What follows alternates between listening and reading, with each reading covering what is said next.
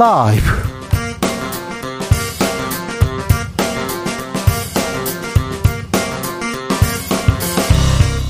2023년 3월 23일 목요일입니다. 안녕하십니까. 주진우입니다. 한일 정상회담.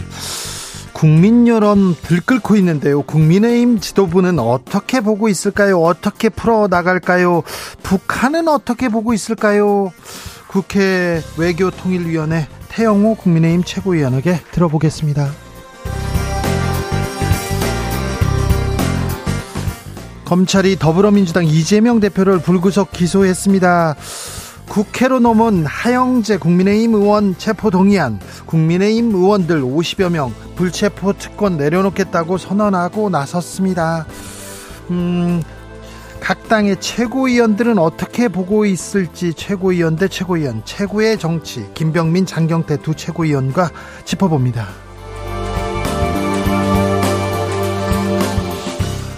노동시간 개편안 여전히 갈피를 못 잡고 있습니다. 정부가 MZ세대 목소리를 듣겠다 움직이고 있는데요.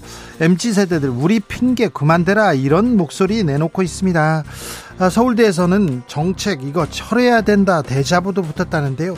근로시간 개편 그리고 이를 보는 MZ세대 철학의 맛에서 논해봅니다. 나비처럼 날아 벌처럼 쏜다. 여기는 주진우 라이브입니다. 오늘도 자중차에 겸손하고 진정성 있게 여러분과 함께 하겠습니다.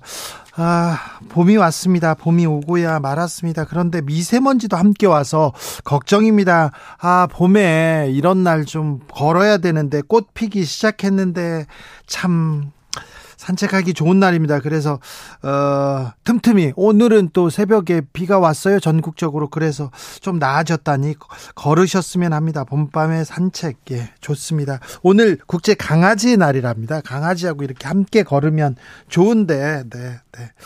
요즘은 개팔자가 상팔자 이런 얘기도 있어요. 개로 태어나고 싶다는 사람도 많습니다. 저도 가끔 생각합니다. 어, 개만큼만 사랑받고 싶다는 생각은 아유 많이 들지요. 그런 생각은 우리 집에서 서열 이렇게 하면 아이 1번, 강아지 2번, 어, 가장은 4번 뭐 이런 얘기 있는데요. 꼴찌 막 이런 얘기 있는데 음.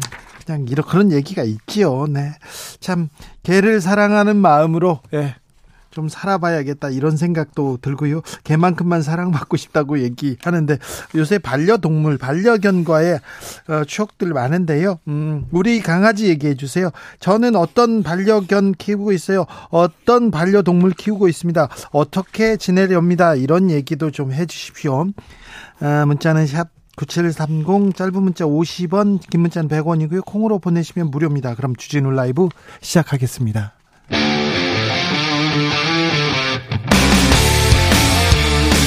탐사보도 외길 인생 20년. 주 기자가 제일 싫어하는 것은?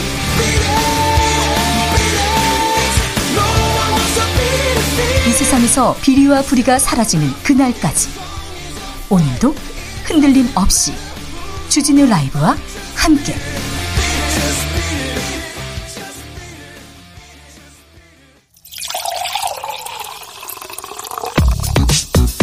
진짜 중요한 뉴스만 쭉 뽑아냈습니다. 주스. 정상근 기자 어서 오세요. 안녕하십니까.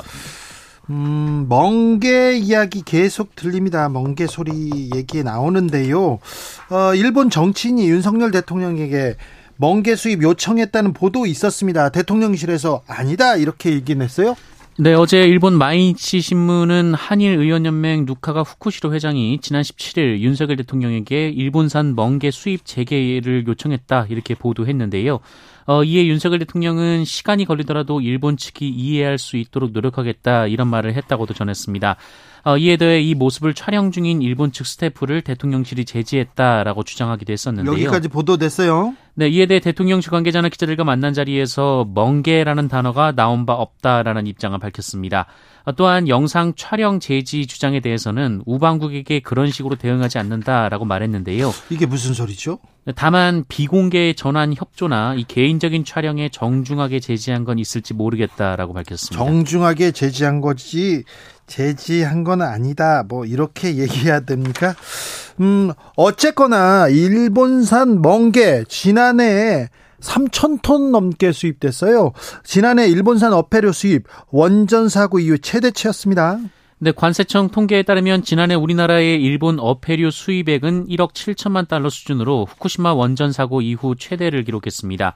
후쿠시마 사고 이후 일본 어패류 수입액은 4년 정도 줄다가 증가세로 돌아섰는데요.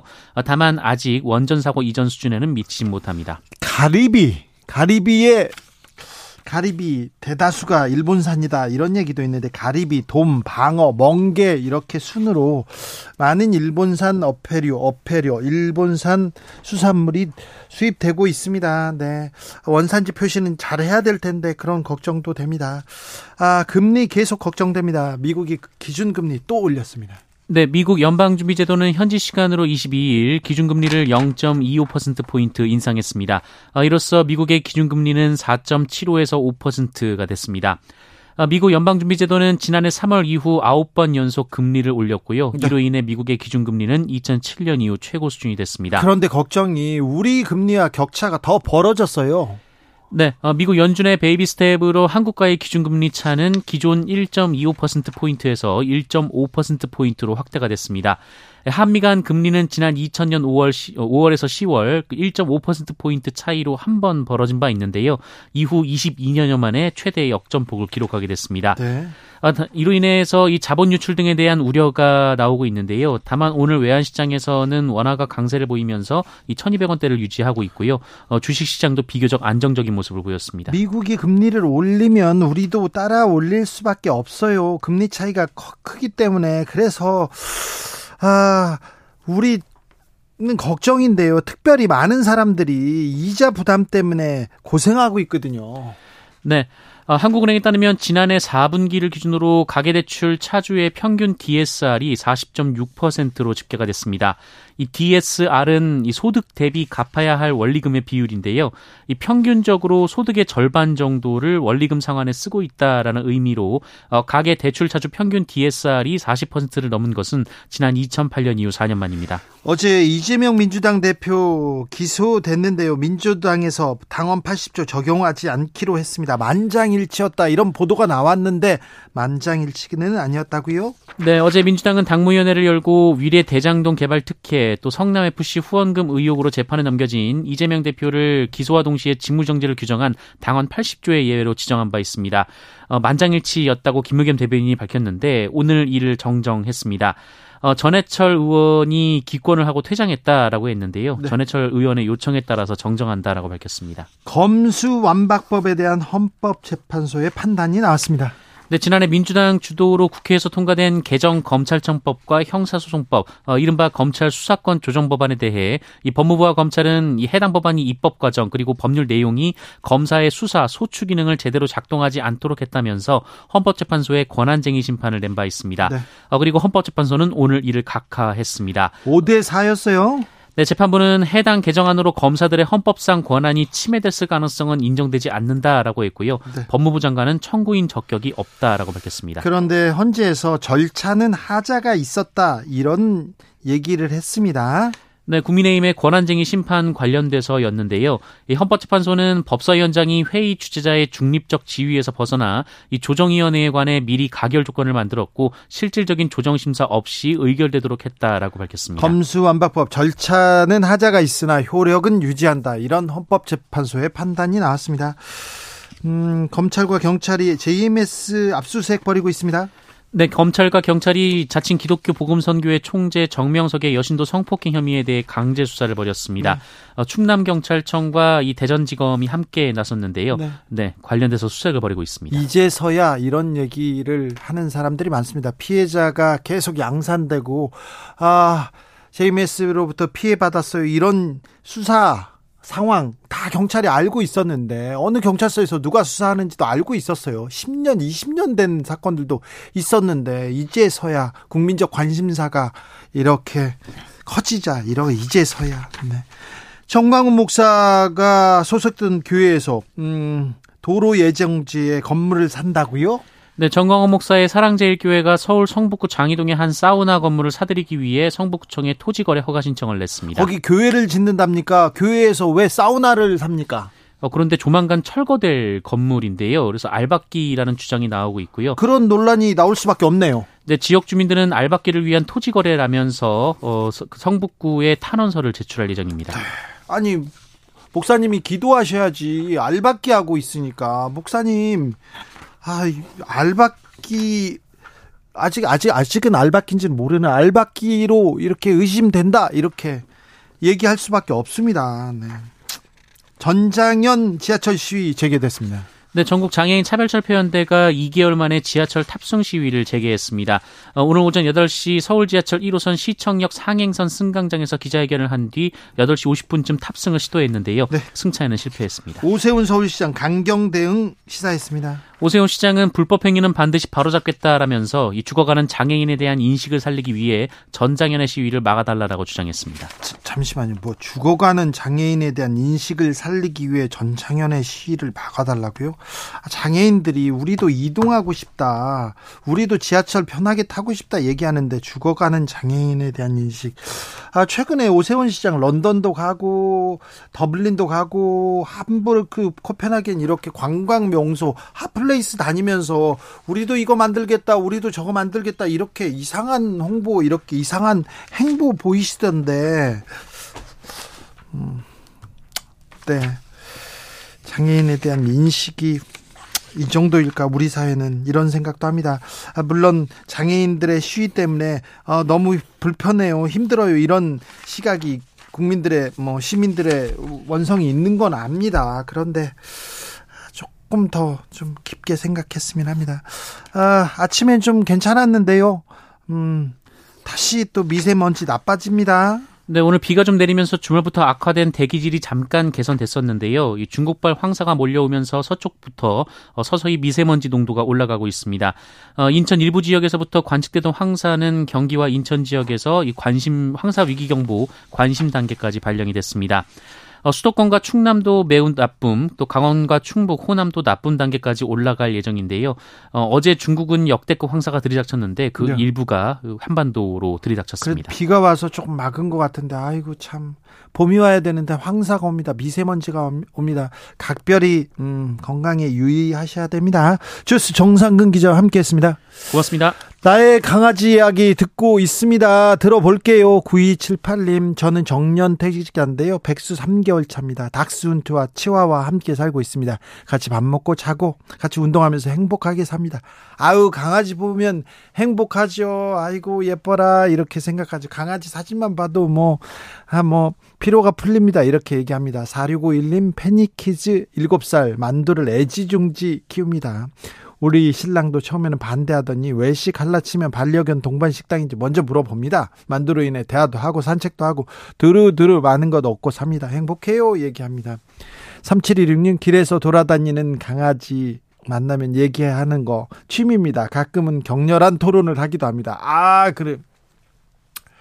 강아지 들고 다니면 이 얘기하는 게 이게 쉽다고. 네. 제 아는 사람도 아는 사람도 이게 강아지를 들고 이렇게 바깥에 산책하는 사람들이 있어요. 개빨이라고 이렇게 전문 용어로는 그렇게 얘기하는데 아, 그래도 데이트에서 성공하지는 못하더라고요. 90, 3094님, 저희 반려견 슈나우죠. 초원이랑 주진우 라이브 들으면서 항상 산책합니다. 하루에 세 번 산책하는데 저도 건강해지고 있습니다. 최지영님, 주디는 강아지파인가요? 고양이파인가요? 저는 고양이파입니다. 강아지도 좋아하지만요. 얘기하는데. 아, 저는 잘 모르겠어요. 저는, 네, 다 좋아합니다.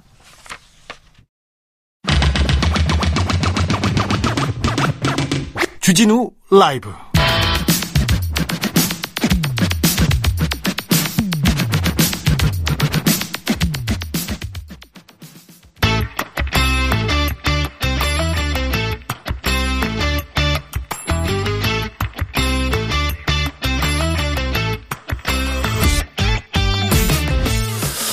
최고와 최고가 만났다. 민심을 잡기 위한 최고의 경쟁, 최고위원회 대결, 최고의 정치. 자, 여야 최고위원 두 분 모십니다. 국민의힘 김병민 최고위원. 예, 안녕하세요. 반갑습니다. 음. 더불어민주당 장경태 최고위원 는 오고 있습니다. 네, 오고 있습니다. 이분 네. 자, 최고위원들의 코너답게 음, 목소리 높이지 않고 서로의 의견을 존중하면서 이렇게 최고위원 대결 해 보겠습니다. 어, 김병민 최고위원? 네. 네. 선거는 어떻게 치르셨어요? 네, 전당대회 주진우 라이브가 열심히 성원해 주신 만큼 또 좋은 결과를 냈고요. 네. 최고의 대결인데 오늘 한 최고위원님이 조금 늦는 바람에 네. 예, 조금 뒤에 좋은 대결 펼치겠습니다. 알겠습니다. 자, 근데 한일 정상회담 이후에 예. 국민들이 예. 아 자존심 상해요. 이거 굴욕적이에요. 이런 원성이 있다는 건 아시죠? 음, 일부 이제 국민들께서 지켜보시기에 다소 좀 아쉬운 점이 있다. 특히 과거사에 관한 일본의 대응에 대한 측면에서의 아쉬움을 아, 주시는 걸로 알고 있습니다. 네. 어, 이번 한일 정상회담을 통해서 양 정상 간에 그동안 굉장히 악화됐던 한일 관계 신뢰 회복이라는 첫걸음을 뗐기 때문에 그 다음부터 이제 셔틀 외교도 복원되고 그리고 G7 정상회의에 윤 대통령 초청되고 이런 일련의 과정들을 거치면서 하나씩 문제를 더 풀어갈 거라 생각하고요. 제가 조금 아쉬운 점 하나는 국민들께선 여러 가지 다양한 의견을 주실 수는 있을 텐데 이 제1야당 국가의 국익을 위해서 함께 노력해야 될 민주당이 원색적인 비난을 쏟아내는 것 이런 부분은 좀 지양해야 되지 않을까 싶습니다. 아니 원색적인 비난해야지 흑색적인 비난을 합니까? 아니 그런데 말입니다. 네. 좀 주고 받아와야 될 거 아닙니까? 음. 아니 한일 정상회담을 했는데 네. 기시다 잘한다 일본에서는 막 박수 치고요. 예. 이제 기시다 총리가 얼마나 부담이 되겠습니까? 지금 이 상황 속에서 만약 대한민국과의 이 한일 관계가 만약 후퇴되는 상황으로 오게 된다면 네. 기시다 총리도 여기서 이제 완전히 무너지게 되는 정치적 상황에 놓이게 되겠죠. 여기에 한일 간의 관계 복원, 미래지향적 관계로 나아가기 위한 일들이 이제 순차적으로 열리게 돼 있다 생각하는데요. 네. 앞서 설명드린 것처럼 12년 만에 셔틀 외교가 복원이 됐습니다. 그리고 안보적인 측면에서 지소미아 이제 완전 정상화가 됐고요. 이런 셔틀 외교 복원으로 어, 양국 간의 관계를 더 어, 미래지향적으로 끌어당기기 위해 중요한 일들을 하나 둘씩 추가적인 성과를 내야 된다 보고 가장 아쉬운 점들이 이제 과거에 있었던 강제징용 문제에 관련된 네. 또 일본의 과거사 인식 아닙니까? 어, 제일 그 저는 좀 그 긍정적인 방향으로 나아가야 된다고 보는 것은 98년에 있었던 김대중 오부치 선언 정신을 쭉 이어가는 게 중요하잖아요. 근데 그 얘기도 제대로 안 그러니까, 했어요. 그러니까 일본이 20차례 넘는 반성과 사과를 했다고 하는데 그리고 나서 그 내용들을 오락가락 엇갈리는 모습들을 보여주지 않았습니까? 최근에 막 뒤집고요. 네, 대한민국 같은 경우는 정권이 바뀌었을 때 또 과거에 했던 협정까지 이 내용들을 뒤집어내는 문제 때문에 양국의 신뢰가 꼬여 있는데 98년에 있었던 그 정신을 쭉 이어갈 수 있도록 하기 위한 한일 간의 신뢰를 쌓아나가는 것 이제 시작이라고 생각합니다. 그런데 98년에 김대중 오비, 오부치 선언 그거 얘기 말로 기시다 총리한테 좀 해달라는데 그것도 안 해주는데 그것도 못 받으면서 무슨 또 아 참 근데요 네. 일본과의 신뢰 뭐 셔틀 복원 다 좋아요. 그런데 예. 국민의 자존심도 좀 생각하고 계시죠? 아, 그럼요. 대한민국 국익을 위해서 오직 움직이고 있다 이런 말씀 드리지 않을 수 없고요. 네. 어, 기시다 총리 같은 경우는 지난날 한일 위안부 협정에 대한 본인이 당사자 아닙니까?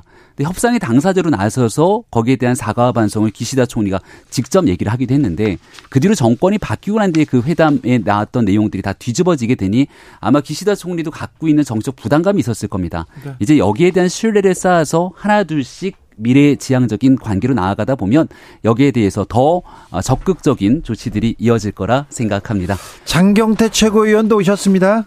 네, 안녕하세요. 장경태입니다. 오래 기다렸습니다. 잠깐 아, 네. 계세요. 잠깐 계세요. 네, 본회의 자, 때문에 저희 민주당 이재명 대표 음, 어, 어제 기소됐습니다. 성남 FC 후원금 의혹 그리고 대장동 관련된 내용인데요. 김병민 최고 어떻게 네. 보셨어요? 뭐 당연한 기소가 이루어진 상황이라고 볼 수 있겠죠. 네. 왜냐하면 지난날 구속영장이 이제 청구가 됐을 때부터 검찰 입장에서는 관련된 내용들을 충분하게 확인을 했다고 생각할 것이고 언제 기소할지에 대한 여부들을 아마 봤을 거라 봅니다. 네. 근데 민주당의 입장이 저는 좀 잘 이해가 되지 않는 게 여기에 대한 기소마저도 대일 굴욕 외교로 돌아선 민심을 덮어보이려는 물타기 기소다 이렇게 얘기를 하지 않습니까? 근데 예전에 이재명 대표가 했던 말에 보면 수사 받을 때마다 답정 기소란 얘기를 해요. 예. 기소가 다 정해놓고 하는 것 아니냐. 네. 근데 지금 와서 기소가 되고 나니까 이 한일 문제를 끌어내면서 이것 물타기 하려고 기소한다. 그러니까 본인에게 제기되고 있는 혐의 그리고 기소에 관한 일들을 결과적으로 윤석열 정부의 한일 정상회담까지 끌어내서 물타기하는 시도들은 좀 하지 않았으면 좋겠다 싶습니다. 장경태 최고위원 덕담은 조금 이따가 하고 이거부터 답변해야 되겠네요. 네. 아니 뭐 답정 수사, 답정 기소 이제는 검찰의 시간이 끝났다고 봅니다. 그동안은 뭐 여러 가지 피의 사실 공표하면서 의혹만 무분별한 의혹만 제기하면서 증거와 근거도 없이 전언만으로 여러 가지 언론 플레이를 해왔는데요. 이제는 재판을 가면 그런 이 불필요한 일, 쓸데없는 일 할 수가 없다. 결국 이 근거와 증거를 가지고 재판을 하셨으면 좋겠고요. 이번에 기소를 하면서 참 신기한 게 그동안 뇌물이라고 주장해왔던 428억이라든지 정치자금 수수 의혹 8억은 쏙 빼셨더라고요. 그러니까 그동안 계속 무분별하게 주장해왔던 의혹들은 다 빠지고 그냥 빈술의 기소장 아니겠습니까? 그렇기 때문에 아니 누가 범죄 수익을 세금을 다 납부하고 범죄 수익을 줍니까?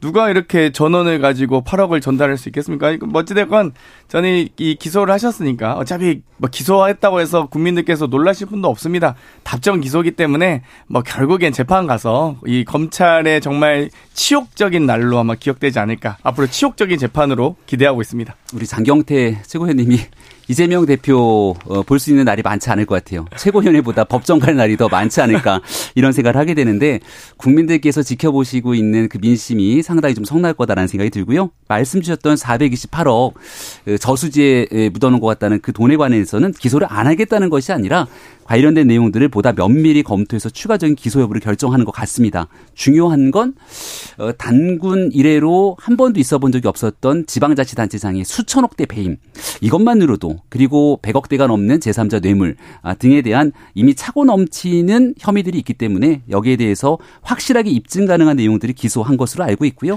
추가적으로 앞으로도 줄줄이 기소된 내용들이 많이 있으니까 차분히 지켜보면 좋겠습니다. 428억 그리고 나머지 배임 부분은 입증 아, 법률적으로 치열하게 다툴 것이다 이렇게 얘기 나옵니다. 그런데 428억 그리고 어 그리고 남북 경협인가요? 쌍방울 관련된 내용도 있고 검찰에서 또 기소할 것 같고요. 또 다른 내용도 또 수사할 것 같습니다. 1년 6개월 수사하고 더 수사할 것 같은데 그래서 기소를 계속 이렇게 쪼개기로 하면 아까 그 김병민 최고가 말했듯이 재판에 2, 3일, 일주일에 2, 3일을 이렇게 끌려다닐 수도 있어요.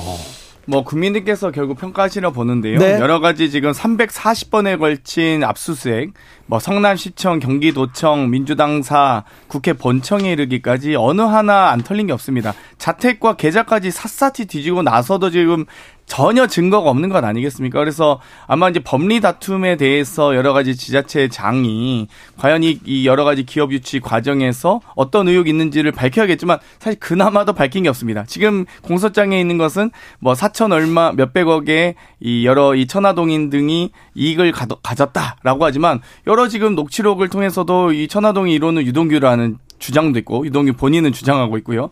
김만배 씨는 결국 본인이 갖고 가야 될 여러 이 수익에 대해서 내가 열심히 노력해서 수익을 받은 거다라고 주장하고 있습니다. 그런데 이재명 대표가 지금 무슨 상관이 있습니까? 아무런 상관이 없기 때문에 만약에 정말로 이 4,200억, 4천 몇백억에 대한 이 배임을 만약 수사하고 싶으시면 이 대장동 특검 하시면 된다. 정말 샅샅이 낱낱이 국민 앞에 좀 이 수사 받고 어 이 대장동 특검을 거부하는 자가 범인이다라고 붙여놨던 국민의힘의 백드롭이 아직도 기억에 생생한데요. 그런 부분들을 빠르게 좀 준비했으면 좋겠습니다. 장영태 최고? 네. 그런데 대장동 특검은 왜 안 되고 있습니까?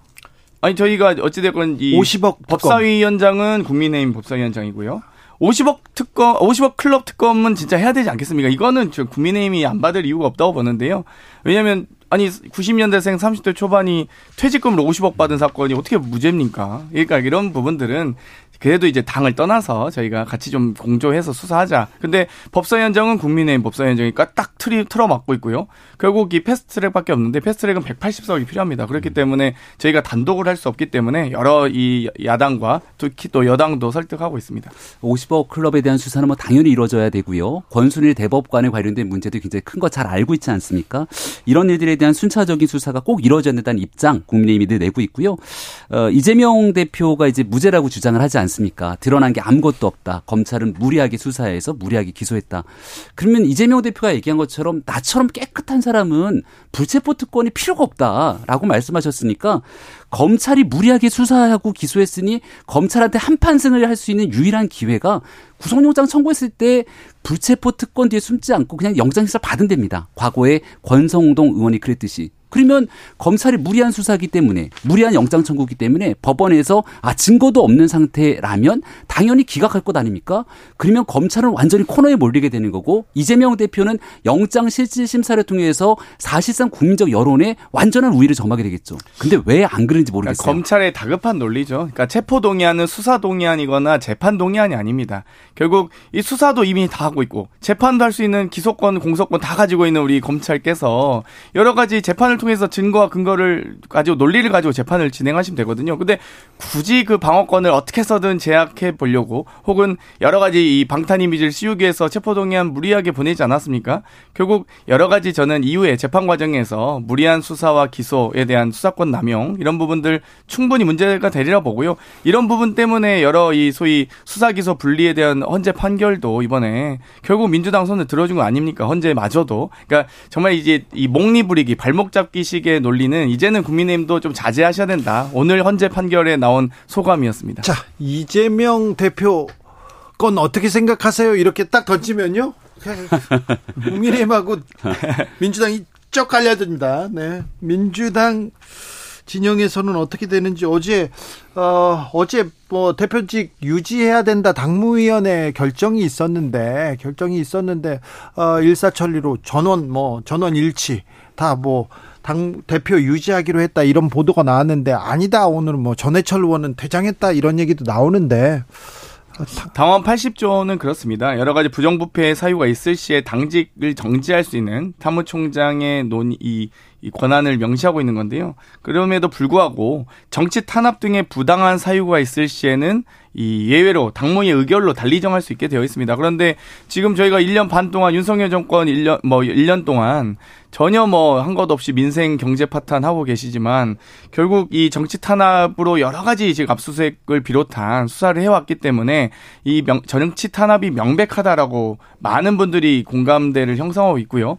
그렇기 때문에 저희가 당무위에서 이분 이 부분에 대해서 당원 80조의 예외를 적용하여야 한다라고 결정한 것이 되겠습니다. 네. 일단은 김의겸 대 변인 조치부터 좀 하셔야 될 것 같아요. 당내에서 말들이 많더라고요. 어저께 만장일치 얘기했는데 오늘 나와서 전해철 의원이 당장 다른 얘기를 하고 있지 않습니까? 과거에 EU 대사 문제였던가요? 그때도 가짜 뉴스 얘기가 있었는데 무튼 중요한 건 민주당 당내 결정이니까 뭐 여러 결정을 할 수 있다고 보지만 당내에서 너무 다른 소리가 나오는 것 아닌가. 그리고 조홍천 의원 같은 경우도 또 나와서 하는 얘기를 보면 일단 잠깐이라도 직무 정지가 돼야 그 다음에 대한 판단이 있을 건데 왜 이런 일들을 그냥 스쳐 지나갔는지 그리고 이게 기소가 되고 나서 생각할 수 있는 시간들을 주고 또 여기 기소가 어떤 내용인지를 판단해야 되는데 불과 몇 시간 만에 이 당무위원이 소집해서 한 거 너무 아, 급한 것 아니냐는 지적이 민주당 내에서 나오는 것 같습니다. 최고의 정치 오늘 첫 시간인데요. 자, 처음에 뭐 같이 시작했어야 되는데 음 좀 송구합니다. 그런데 자 최고의 정치 어떻게 저기 국민의힘에서는 아, 민주당의 예. 어떤 부분이 좀 부럽다 이런 거 있습니까? 또 민주당에서도 아 국민의힘 저런 거는 부러워 이런 게 있을 텐데요. 김병민 최고 민주당이 최근에 딱히 부러운 거는 네. 글쎄요 생각을 해보진 않았는데요. 일단 우리 장경태 최고위원님처럼 또 열심히 나와서 일하시는 분들도 계시고 젊은 정치인들이 많이 네, 있죠. 네네 다양성들에 대한 측면들 네. 뭐 여러 사람들이 나와서 최근 보면 조홍천 의원을 비롯해서 굉장히 다양한 목소리들이 나오지 않습니까? 그런 다양성의 모습들이 조금 더 많이 부각됐으면 좋겠다는 생각이 드네요. 그래서 또 정천 의원이 또 왜 나와요? 또 이차 저희는 네. 저희는 뭐이 목소리를 한 목소리 내지 않는다고 해서 막 대통령실에서 당무 개입을 한다거나 막 불출마를 종용한다거나 초선 의원들이 모여서 50장에 막 연판장 쓰거나 이러지는 않으니까요. 근데 이제 이제 다양한 목소리는 전 존중해야 된다 보고 있고요. 근데 이제 좀 덕담을 하자면 그래도 김병민 최고위원이 그래도 제일 좀 정상적인 최고위원 후보셨는데 네. 그래도 좀 이 앞순위로 선전한 것에 대해서는 좀 뭐 축하드리고 싶습니다. 아 그렇습니까? 아, 네. 어유. 덕담이네요. 아, 장경태 의원이 진짜로 축하 메시지도 좋습니다. 네. 자 그런데 네. 자 민생을 두고 개혁 경쟁 해야 될 거 아닙니까? 정치 개혁을 위해서 먼저 나서, 나서고 혁신 경쟁 해야 될 거 아닙니까? 아, 민주당은 뭘 하고 있습니까? 저희가 여러 가지 이번에 오늘 본회의에서 결정이 됐는데요. 이 여러 선거제도 개편 등을 포함한 정치 개혁 의제에 대해서 국회의원 전원이 모여서 논의할 수 있도록 전원위원회를 의결했습니다. 그리고 다양한 국회의장 자문위원회나 또 국민의힘 의총 또 민주당 의총 등을 통해서 이 어떤 여러 가지 논의들에 대해서 제안 사안들에 대해서 국회 정개특위에서 결의안을 작성했고요.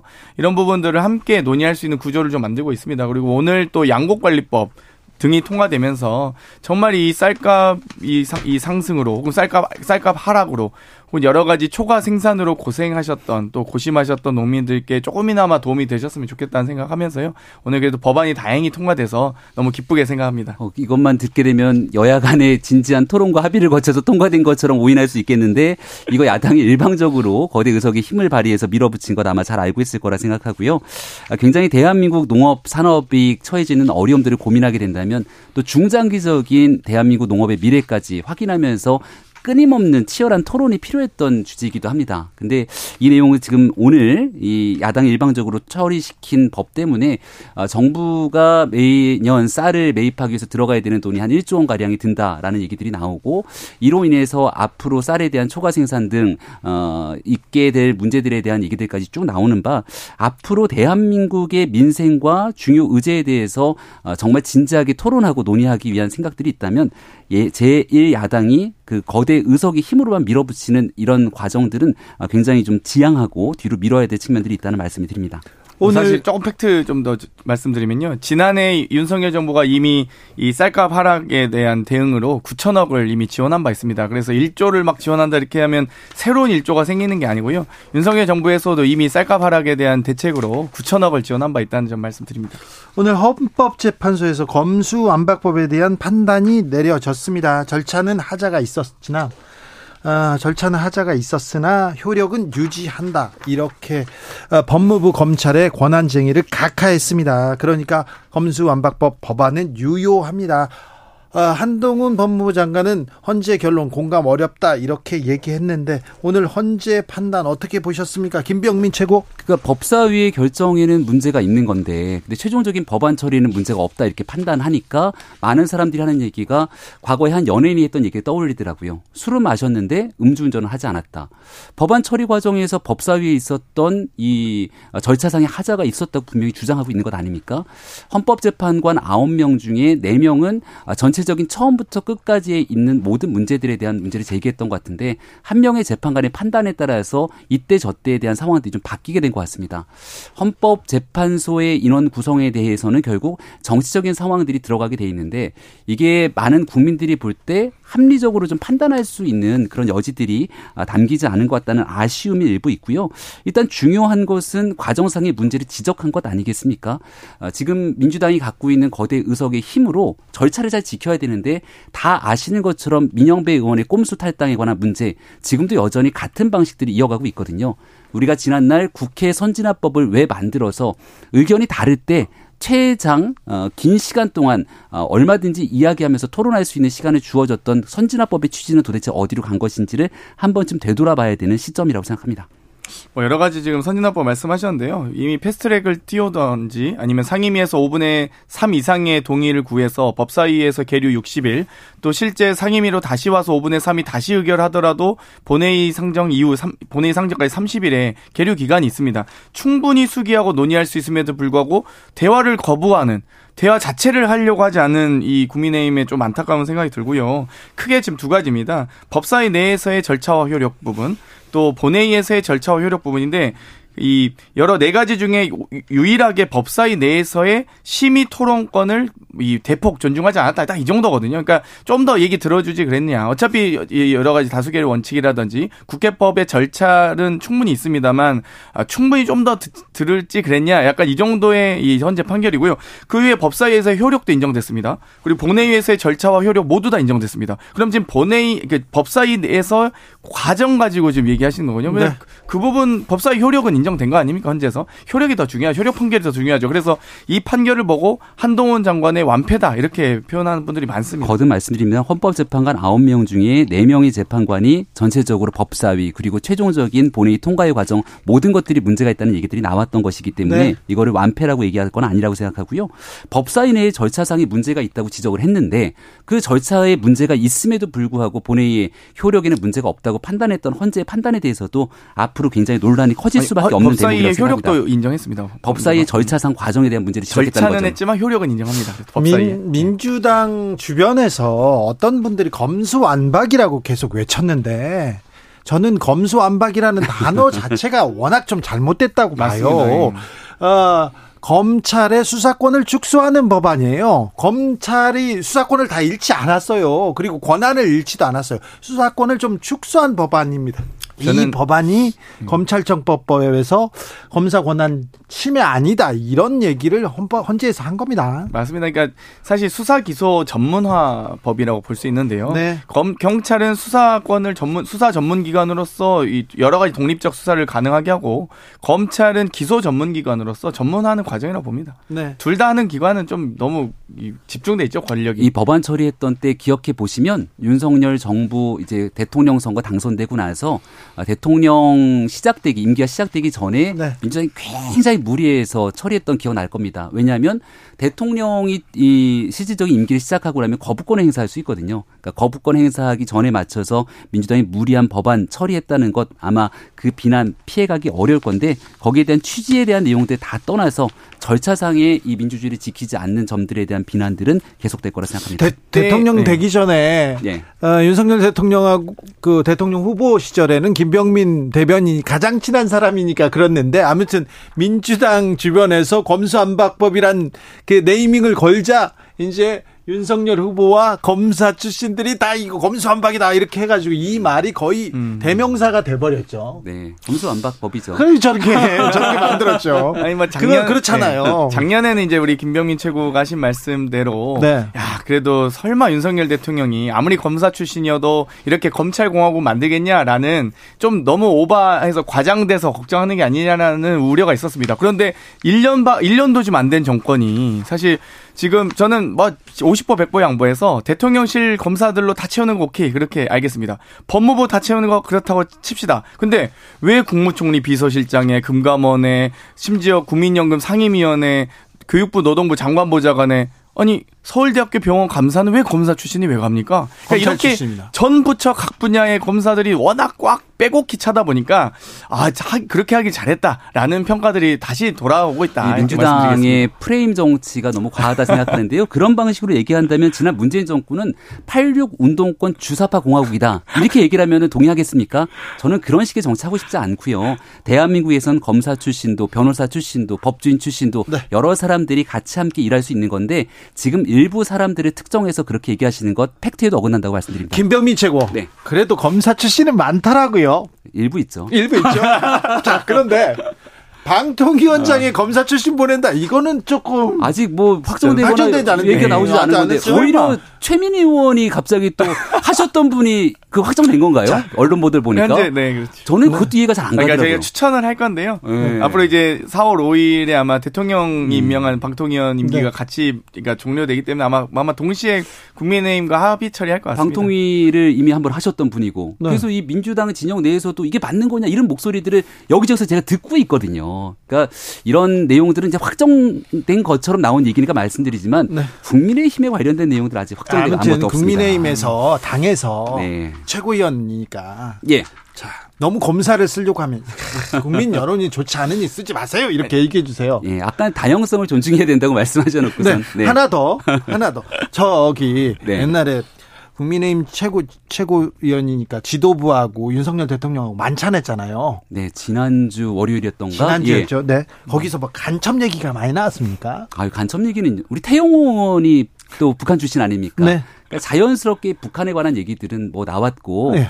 최근에 있는 엄중한 안보 환경에 대한 얘기들도 나왔죠. 네. 특히나 간첩 얘기는 제가 얼마 전 저희 최고위원회 발언에서도 얘기한 것 같은데 네. 이게 민주노총 수사 등을 통해서 간첩 얘기들이 나오는데 민주당에서 그런 얘기 잘 안 하는 것 같아요. 아, 논평에서 뭐, 제가 못 본 것 같아서. 워낙 이제 국민의힘에서 이제 5.18 헌법 정신 뭐 김재현 최고위원 발언이라든지 5.18 폐마 발언이라든지 아니면 이태영 의원님이 4.3 사건을 폐마했다든지 이런 것들에 대해서는 대통령께서 태영호 의원님께서 그, 그 최고위께서 그래서 그런 얘기는 혹시 대통령께서 안 하시던가요? 어, 저희는 그런 얘기를 따로 하진 않았고 아, 그렇군요. 그리고 제가 이제 말씀드리는 거 감천 얘기를 주셨으니까 이게 대한민국의 간첩이 이런 생각하시는 분이 있을지 모르겠습니다. 아, 그런 생각 많이 하죠. 아니 사삼 사건이 간첩이 만들었다 이런 지금 얘기하셔가지고 아, 난리 났다. 팩트랑 전혀 다른 얘기고요. 네. 태용 의원이 과거 했던 발언들을 전당대 다시 한번 복귀해 보시기 바랍니다. 북한에서 이렇게 교육을 받았다는 김일성 얘기를 꺼냈던 것이고 지금 있는 간첩 사건들에 대한 내용들이 적나라하게 드러나고 있는데 이런 일들 속에선 대한민국 안보를 위해서 반드시 중요하게 역할해야 되는 건 여야가 따로 없는데 왜 문재인 정부 기간 동안은 혹시 이런 거 알고도 묵인하거나 한 것 아닌가? 민주당은 이런 내용들이 보도되고 있는데 왜 말을 하지 않는 것인가에 대한 지적들이 있습니다.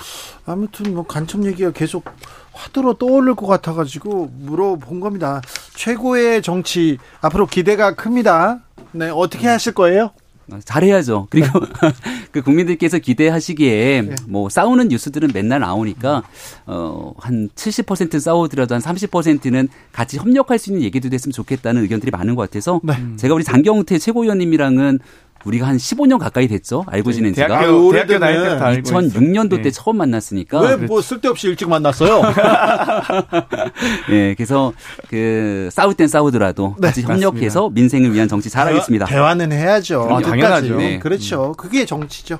자, 두 최고위원들 최고의 정치 여기서 마무리하겠습니다. 김병민 최고위원, 장경태 최고위원 감사합니다. 고맙습니다. 감사합니다. 나비처럼 날아 벌처럼 쏜다. 주진우 라이브.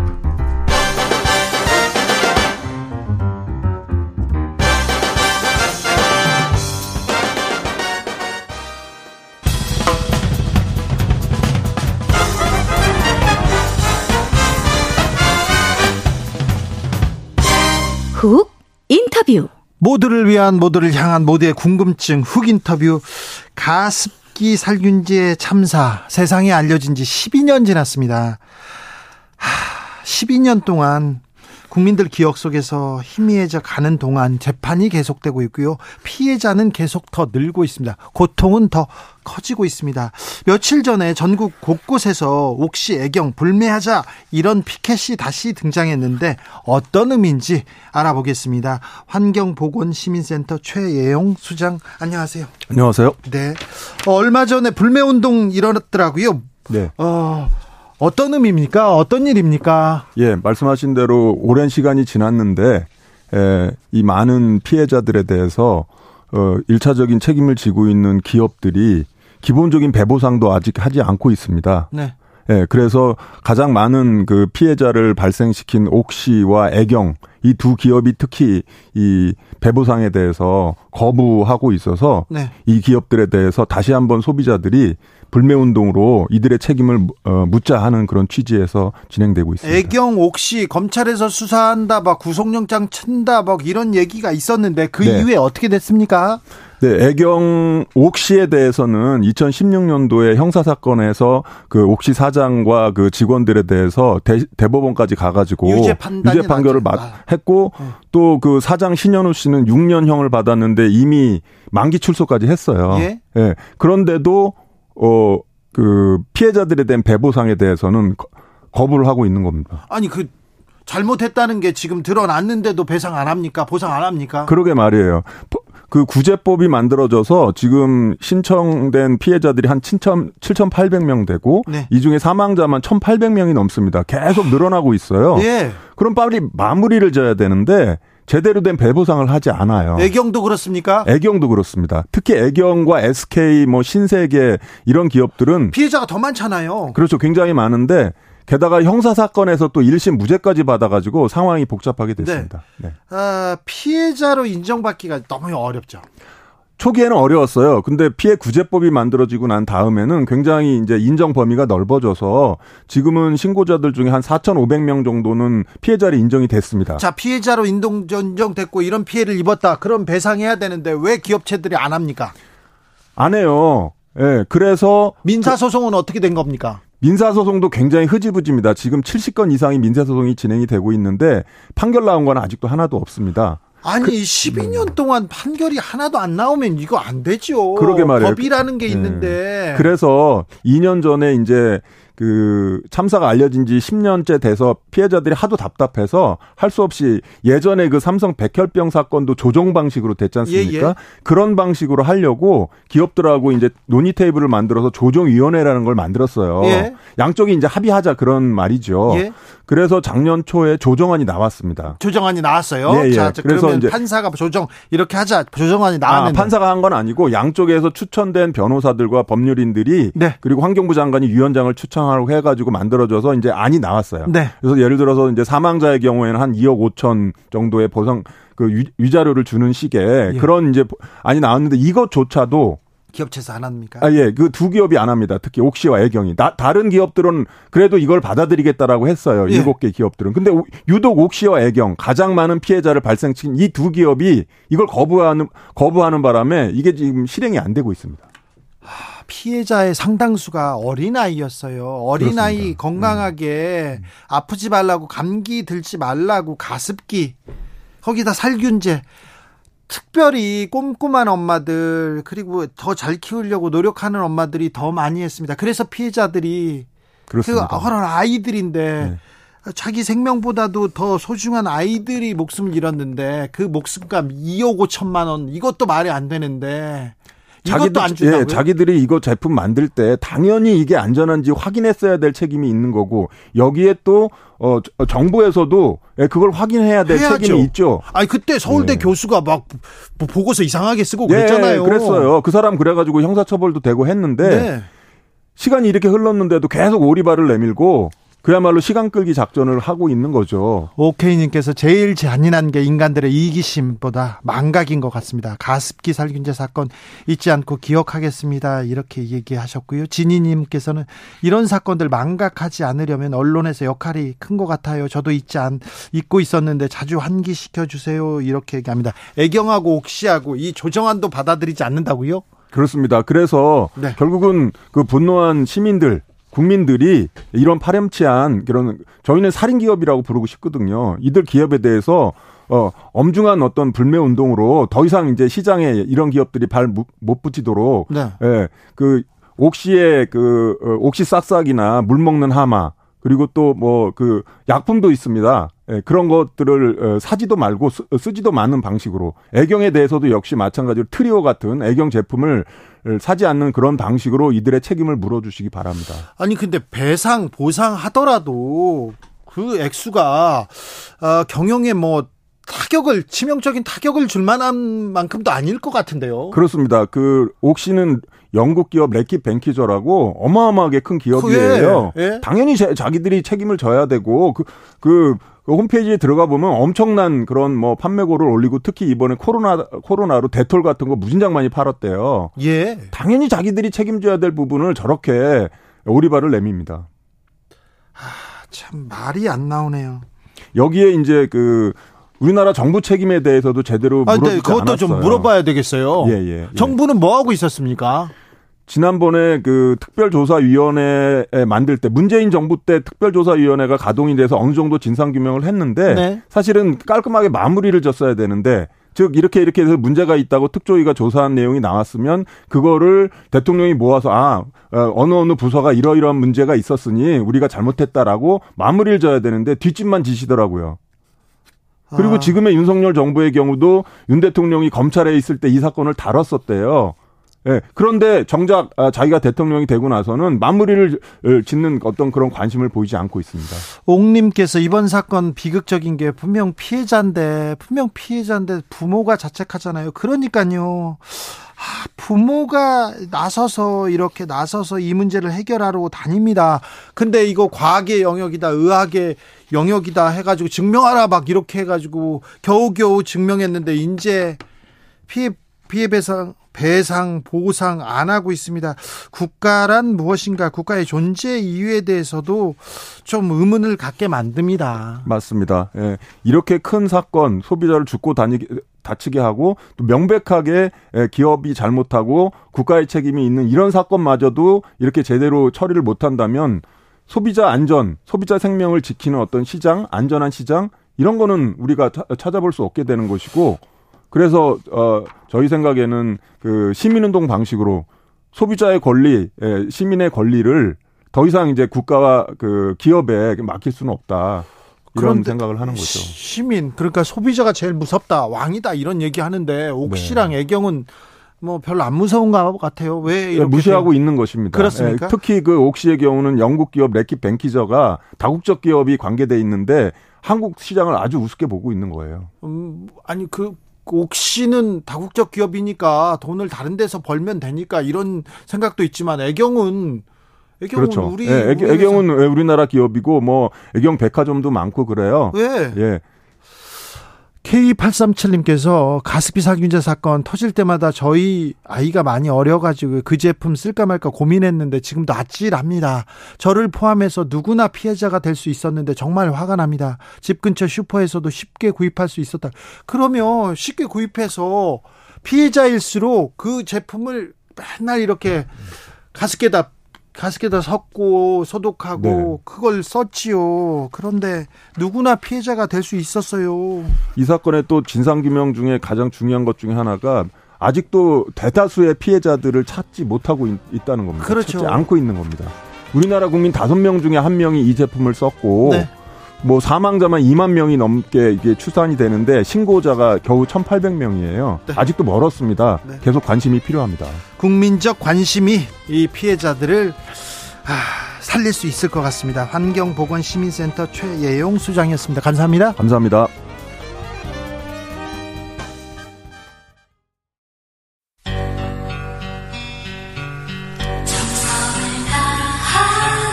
정성을 다하는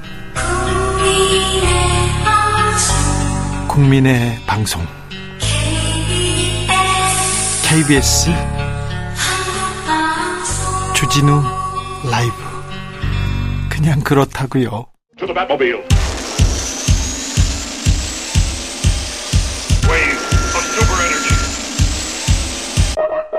주기자의 1분 나라의 간첩이 이렇게나 많나 윤석열 대통령이 말했다고 합니다. 아, 국민의힘 지도부하고 대통령이 밥 먹는 자리에서도 간첩 얘기가 나왔다고 합니다. 다음 날 국민의힘은 종북 간첩단 특위를 꾸리고 간첩단과의 전쟁 선포했습니다. 발 빠르네요. 보수 언론에서는 민주노총의 간첩이 침투해서 북한의 지령을 받는다는 기사 연일 쏟아내고 있습니다. 북한에서 조선일보를 비판하라는 지령이 내렸다는 기사도 있었습니다. 어, 저도 친일 친독재 신문 반대하는데 누구의 지령을 받은 건 아닌데 저는 독재는 다 싫은데 북한 독재자를 비롯해서 말입니다. 단호히 반대하는데 말입니다. 자, 어제 윤석열 대통령 국군 방첩사령부 방문했습니다. 방첩사령부는 원래 국군 기무사령부였어요. 기무사. 방첩사 좀 생소하시죠? 기무사였어요. 기무사에서 2012년 대선에서 문재인 후보 빨갱이라고 공격하고 박근혜 후보 지원하는 댓글 공작을 벌였습니다. 군인이 나라 안 지키고 댓글 달았잖아요. 쌍용차 세월호 사건 때 민간인 사찰도 했었어요. 나라 안 지키고 민간인 사찰 뒷조사했어요. 아이고. 군이 나라를 지켜야지 정치 공작하면 안 되지 않습니까? 아, 박근혜 최순실 국정농단 때 계엄령 검토하기도 했었네요. 자, 문재인 정부 들어서 기무사 어, 안보 지원사로 바꿨어요. 조직도 줄이고. 그런데 윤석열 정부 들어서 지난 12월 11월이었습니다. 방첩 사령부로 바꾸고 조직 보강했는데요. 현직 대통령 31년 만에 방첩사를 방문해서 힘을 실어줬습니다. 간첩 얘기하려고 하는 겁니다. 왜 지금 간첩인지 모르겠어요. 왜 지금 무찌르자 공산당을 외칠 때인지 모르겠습니다. 안보 위기, 경제 위기, 민생 위기 속에서 말입니다. 올 봄에 방공 웅변 대회가 열리는 것은 아닌지 모르겠습니다. 지금까지 주기자의 1분이었습니다.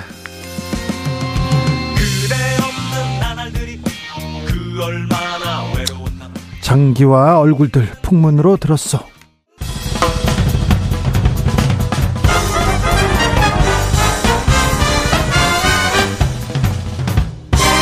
훅 인터뷰. 훅 인터뷰 이어가겠습니다. 국민의힘이 오늘 하영재 의원 체포동의안 국회로 넘어왔는데 국회의원들 50여 명이 우리는 불체포 특권 포기하겠다 이렇게 서명하고 민주당 압박했습니다. 오, 그래요? 이거 뭐지? 한일 정상회담 후폭풍 거센데 안보 현안들도 지금 산적해 있는데 이 문제도 물어보겠습니다. 국 회 외통위 소속입니다. 태영호 국민의힘 최고위원 모셨습니다. 어서 오십시오. 예, 안녕하세요. 오래간만에 네. 불러주세요. 네. 어, 그, 그 얘기 먼저 할게요. 네. 대통령 어제 방첩사 가고 네. 간첩 얘기하고 민노총에 간첩했다 했는데 우리나라에 간첩이 그렇게 많습니까? 그 최근에 이제 북한에서 뭐이 달라졌는가 하면 우선 이게 간첩 북한과 연결된 거잖아요. 네. 그러니까 김정은 시스템이 들어오면서 북한에서 대남 정치 공작 네. 이 패턴이 달라졌습니다. 그래요? 네, 왜 달라졌는가 하면 지난 시기에선 북한에서 군대 라인, 네. 정찰국, 네. 정찰청국이죠. 와 어, 통일 전선부 라인. 그러니까 네. 사민과 군 두 갈래를 했는데 네. 김정은 시스템이 들어와서 야 수십 년 동안 이 두 라인 가지고 한이 너무 매너리즘에 빠져 있다. 네. 그래서 추가적으로 보이부 네. 말하자면 우리 말하면 방첩이죠. 국, 정원 같은 네. 보이부. 보이부도 이제 시키고 네. 그 다음에 통전부 안에 원래 하던 3인 외에 군대 안에 군 군이죠. 군 네. 안에 보안 사령부라고 있었는데 네. 뭐 우리로 말하면 이전 뭐그 뭐 기무사 같은 너희들도 해라. 그래서 네 개 조직이 이제는 이제 어 대외남 간첩 이제 활동을 한다 이렇게 돼 있고 다른 한 가지는 우리 국내 쪽에서 본다면 어떤 일이 있는가 하면 이거 제 개인 판단인데 네.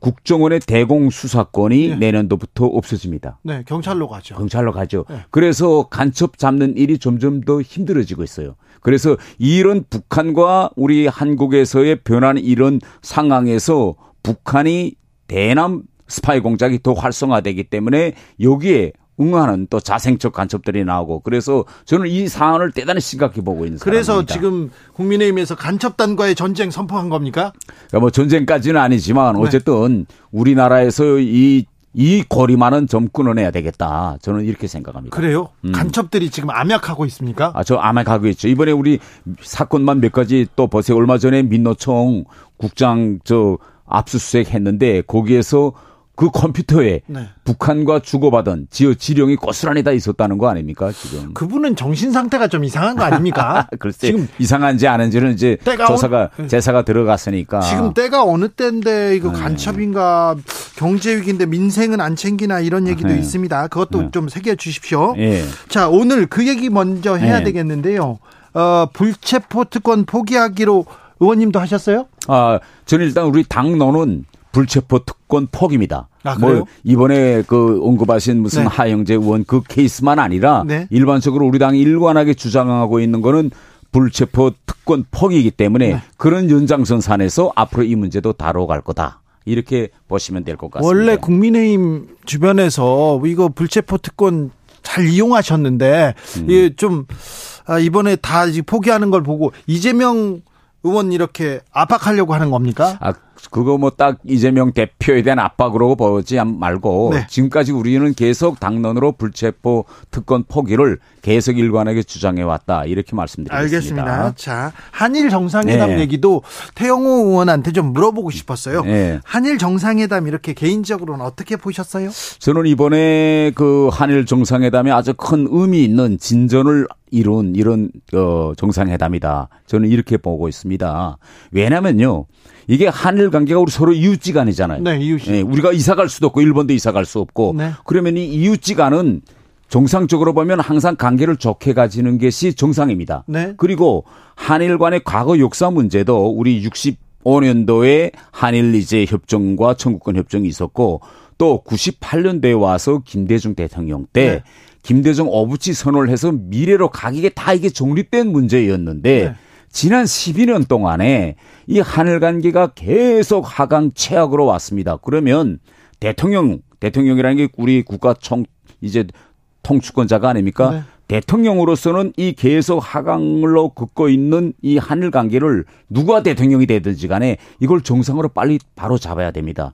이런 의미에서 이번에 윤석열 대통령이 큰 결단을 내렸다. 저는 이렇게 평가합니다. 근데 일본은 이웃인데 네. 좀 믿을 수 좀 믿었지 않잖아요. 아, 물론 역사적으로 그, 런 점도 있는데 네. 저는 이렇게 생각해 우리가 지금 현재 국격을 놓고 보면 우리가 지금 10위권의 국력이 있고 네. 국격은 세계에서 6위권이 들어가고 있는 이런 나라입니다. 이런 나라기 때문에 20세기에 있었던 과거의 발목을 우리가 묶여 있지 말고 21세기에 우리는 지금 뜨고 있는 나라입니다. 여기에 맞게 일본을 이제는 우리는 리드해 가야 된다. 이런 위치에 저는 있는 나라다. 이렇게 보고 있는데 제가 안타까운 건 이런 거예요. 뭐 대통령의 방일 놓고 뭐 굴력 뭐 빈손 뭐 지어 최근에 뭐 신을싸오정 뭐 이런 너무 이거 대방일에 대해서 표명하는 이런 지나친 표현들을 쓰는데 아니 지금 우리나라가 다른 나라와 외교할 때 아, 이게 무슨 어디 지금 우리 국격에서 어떻게 이 굴력이란 이런 표현까지 나옵니까? 외교관 야. 출신 태영호 의원, 아, 북한은 이 한일 정상회담 어떻게 보고 있을까요? 어, 북한은 당연히 한미 1, 2 삼각 협력 공조 체제를 완강히 반대하고 있습니다. 그렇기 때문에 당연히 우리와 일본이 가까워지는 거는 북한에도 불리하고 이게 북한에만 불리한 것이 아니라 중국이나 러시아와 같은 우리 주변 강대국들도 한국과 일본이 가까워지는 걸 다 반대하고 있습니다. 외교에서는 주고 네. 받는 거 중요하지 네. 않습니까? 네. 뭐다 주는 것이 다 주는 게 주는 게 다 주는 게 아니고 어, 지는 게 꼭 지는 것만도 아니고 그렇기도 한데 이번에 한일 정상회담은 너무 많이 주고 왔다 음. 자존심 상한다 그런 국민들이 많습니다. 아 물론 그렇게 생각하시는 분들도 어, 있겠죠. 예. 그러나 저는 좀 다르게 생각하는 것이 이 이번에 한일 관계에서는 뭘 내가 하나 주고 받아오지 못하면 완전히 그 제로섬 게임처럼 보는 이런 시각에서 우리는 대담하게 이제는 탈피해야 된다. 이제는 한국과 일본이 미래를 향해서 다 같이 윈윈하는 이런 새로운 관계를 만들어야 되는데 이번에 윤석열 대통령이 이 점에서는 아주 큰 걸음을 내짚었고 이제 일본도 네. 우리를 따라서 홍해 올 것이다. 저는 이렇게 생각합니다. 전문 외교관이 볼때 네. 윤석열 외교 잘하고 있습니까? 아, 대단히 잘하고 있어요. 대단히 잘하고 네. 있다고요? 예, 예, 제가 왜 이거 대단히 잘하고 있다고 생각하는가 하면 윤석열 대통령의 지금 외교 스타일은요. 네. 이런 스타일이에요. 일단 본인이 한 번 던지면 네. 자고 우면하지 않고 쭉 나가는 이런 스타일이라고 저는 외교가 봅니다. 그러면 안 되잖아요. 아니 외교는 그렇게 돼. 이게 왜냐면 그렇습니까? 우리가 한일 관계 솔직히 이야기하면 윤석열 대통령도 한일 관계가 이게 지지율이 오르지 않는 문제예요. 네. 그러니까 일반적으로 대통령이나 정치인들은 지지율 이걸 많이 보거든요. 그런데 이번에 윤석열 대통령은 대통령으로서 다음 대통령에게 이런 큰 부담을 넘기지 않고 본인의 임기 기간에 이 문제를 반드시 해결하겠다. 저는 이런 대통령은 좀 이런 결단이 있어야 된다고 저는 생각합니다. 그래요? 네. 외교관이 보기에도 전문 외교관이 보기에 윤석열의 일본 외교는 점수를 높이 네. 몇 점이나 주세요?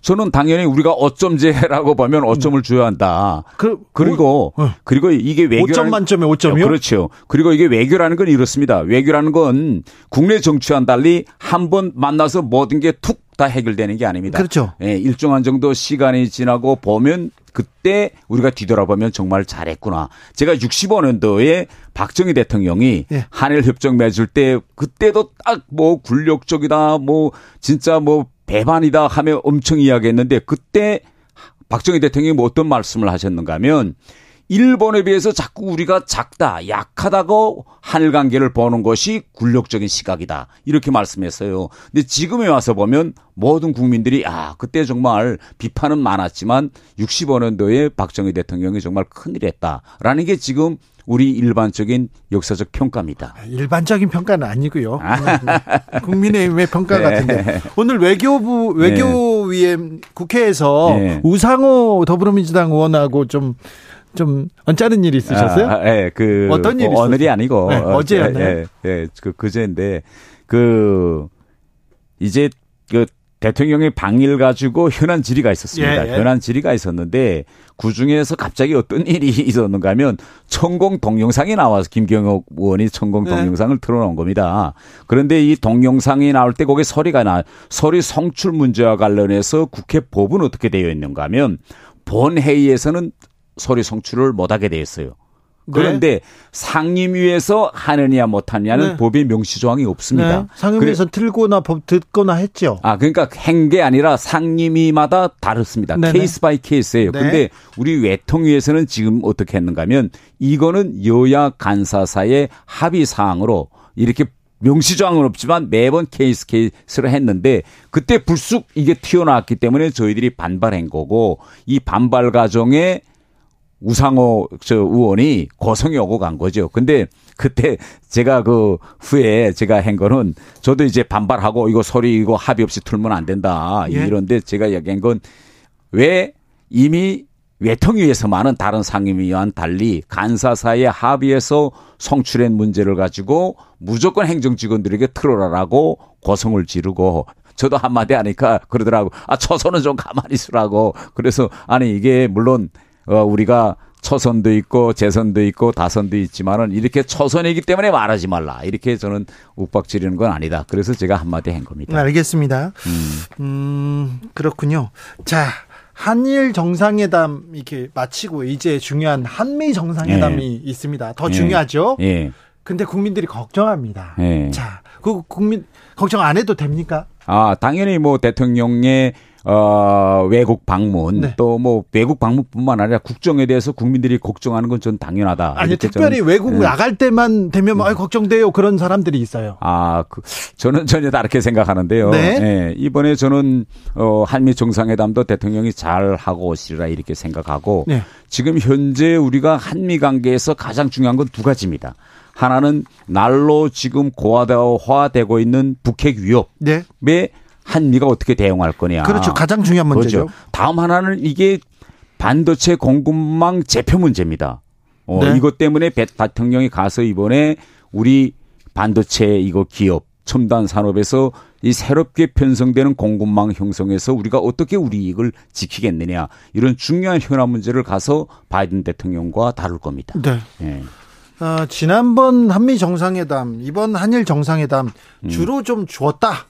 음. 퍼주기만 했다 이런 평가를 받아요. 이번에는 또 국익을 위해서 나라를 위해서 이렇게 또 받아오시겠죠. 아 저는 왜 자꾸 그렇게 주었다고 그러고 자꾸 봐는데 엄청나게 많은 걸 가져오셨는데. 그래요? 예. 아 최근에 우리가 좀 보십시오. 우선 우리가 안보 상황을 보면 지금 우크라이나 전쟁 이후에 예. 얼마 전에 지금 시진핑도 러시아에 갔다 왔죠. 예. 그래서 지금 우리가 대상하는 지금 북한은 중국, 러시아와 핵을 가진 세계 나라가 지금 핵 군사 동맹을 구축하고 있습니다. 예. 예. 이런 상황이기 때문에 지금 안보 이 상황은 정말 마음은 넣을 수 없는 상황인데 네. 이번에도 보, 셨겠지만 프린드 실드라는 그런 이제 확장 억제 야외 기동 훈련을 우리나라에서 내일 끝나는데 했거든요. 그런데 이것만 가지고서는 이 세계의 핵 강국에 대처하는 대단히 미흡합니다. 그래서 이러한 현안 문제들을 가지고 대통령이 다시 좀 더 진전된 네. 이 한미 군사동맹 관계 이런 걸 터해야 된다고 생각합니다. 북한이 미사일 기술이 좀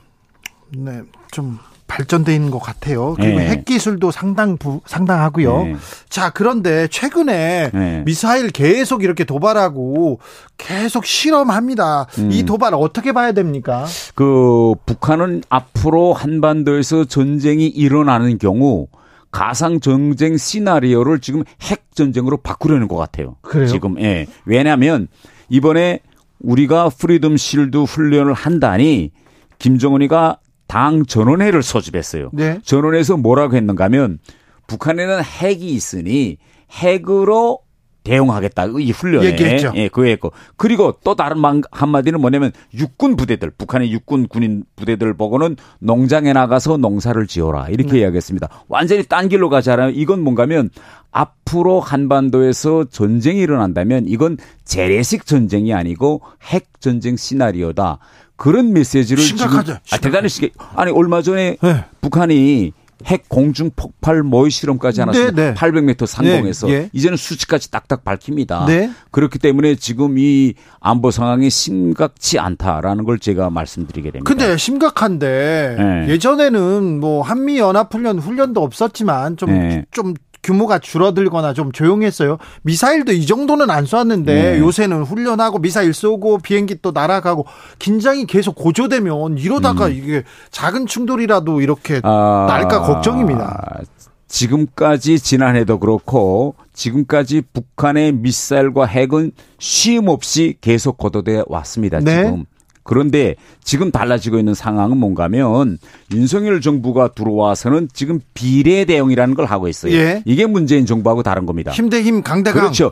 북한이 이렇게 미사일 실험하고 새로운 미사일을 발사하고 하면 그보다 더한 힘을 보여주어서 한반도 정세를 평화적으로 관리한다. 이게 윤석열 대통령의 비례대응 원칙인데 저는 아주 이 비례대응 원칙을 잘하고 있다. 왜냐하면 우리가 여기서 조금이라도 약한 모습을 보여주면 김정은이 오판하고 군사적 모험을 할 수 있습니다.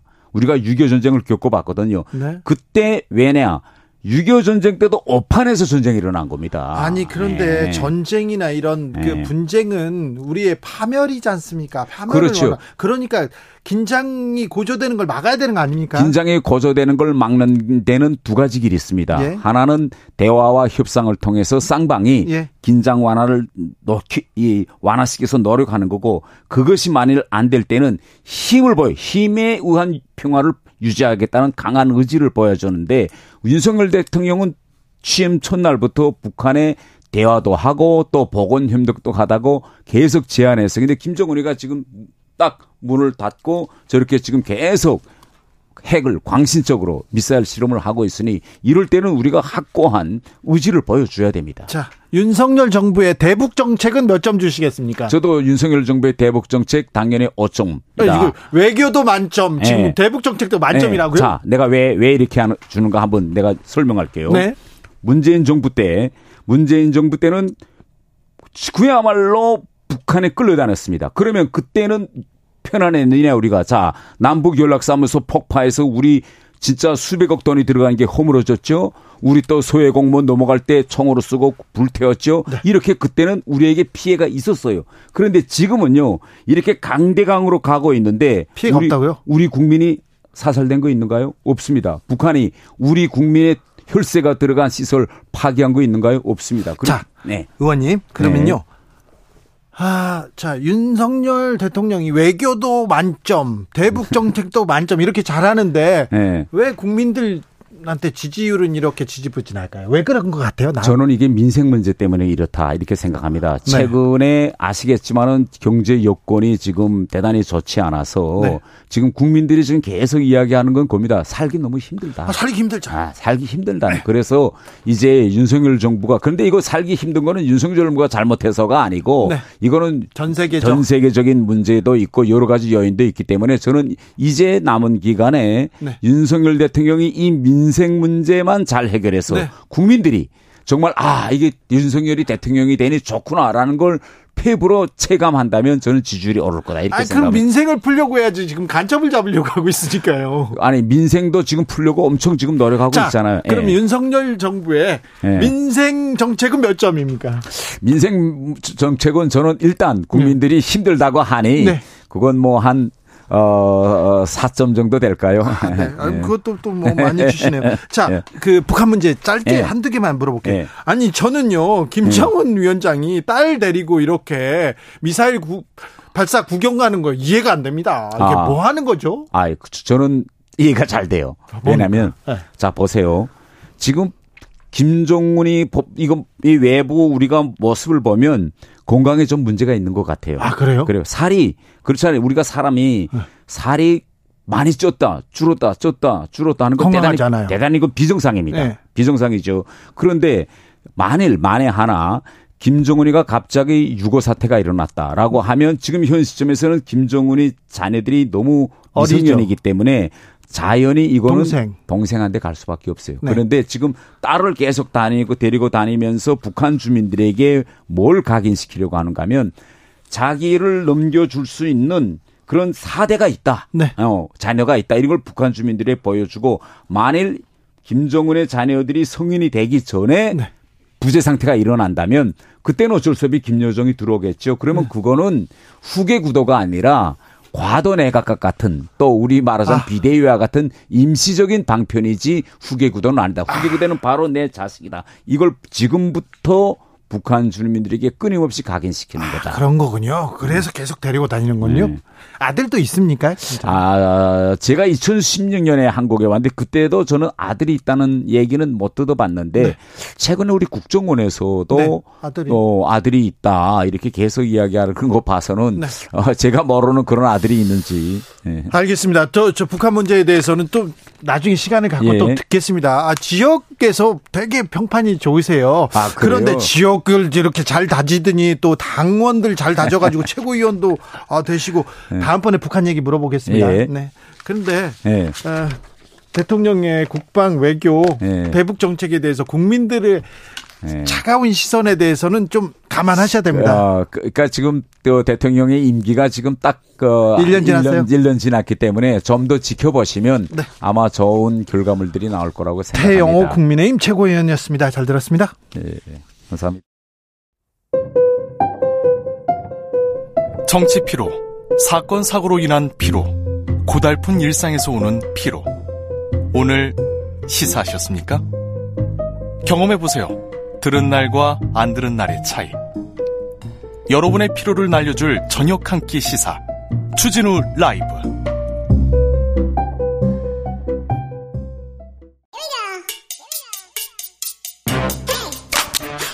뉴스를 향한 진지한 고민 기자들의 수다. 라이브 기자실을 찾은 오늘의 기자는 한결의 오연서 기자입니다. 어서 오세요. 안녕하세요. 요즘은 어떤 일로 바쁘십니까? 어, 오늘 또 3월 임시국회 시작해서 첫 본회의가 열렸었고요. 네. 이제 국민의힘은 당대표 뽑는 선거가 끝났잖아요. 네. 원내대표 선거로 좀 이제 관심이 옮겨 붙었습니다. 네. 각 당에서 지금 원내대표 누가 돼 이 관심이 진짜 크죠. 네. 지금 벌써 그렇고요. 만나러 다니고 누가 아. 된다더라 이렇게 얘기하고 있죠. 네. 이미 좀 열심히 하던 의원들은 오래 전부터 또 선거 운동을 하기도 했고요. 네. 네, 그런 상황입니다. 음, 하영재 의원은 어디 지역구 뭐 하시던 분입니까? 생소합니다. 그렇게 생각하는 분이 많아요? 네, 지역구 이제 도의원 선거에서 후보자 이제 공천 이제 도와주면서 돈 받았다는 의혹으로 지금 수사를 받고 있는 중이죠. 돈을 받았다는 의혹이군요. 네, 국민의힘 초선 의원이라서 아무래도 좀 생소하신 분들도 있고요. 경남 사천 남해 하동 이렇게 의원입니다. 네, 경남을 이제 지역구로 두고 있고 체포 동의안이 이제 접수가 돼서 어 이제 30일에 본회의에서 표결이 될 전망입니다. 자, 그런데 네. 자 변수가 생겼어요.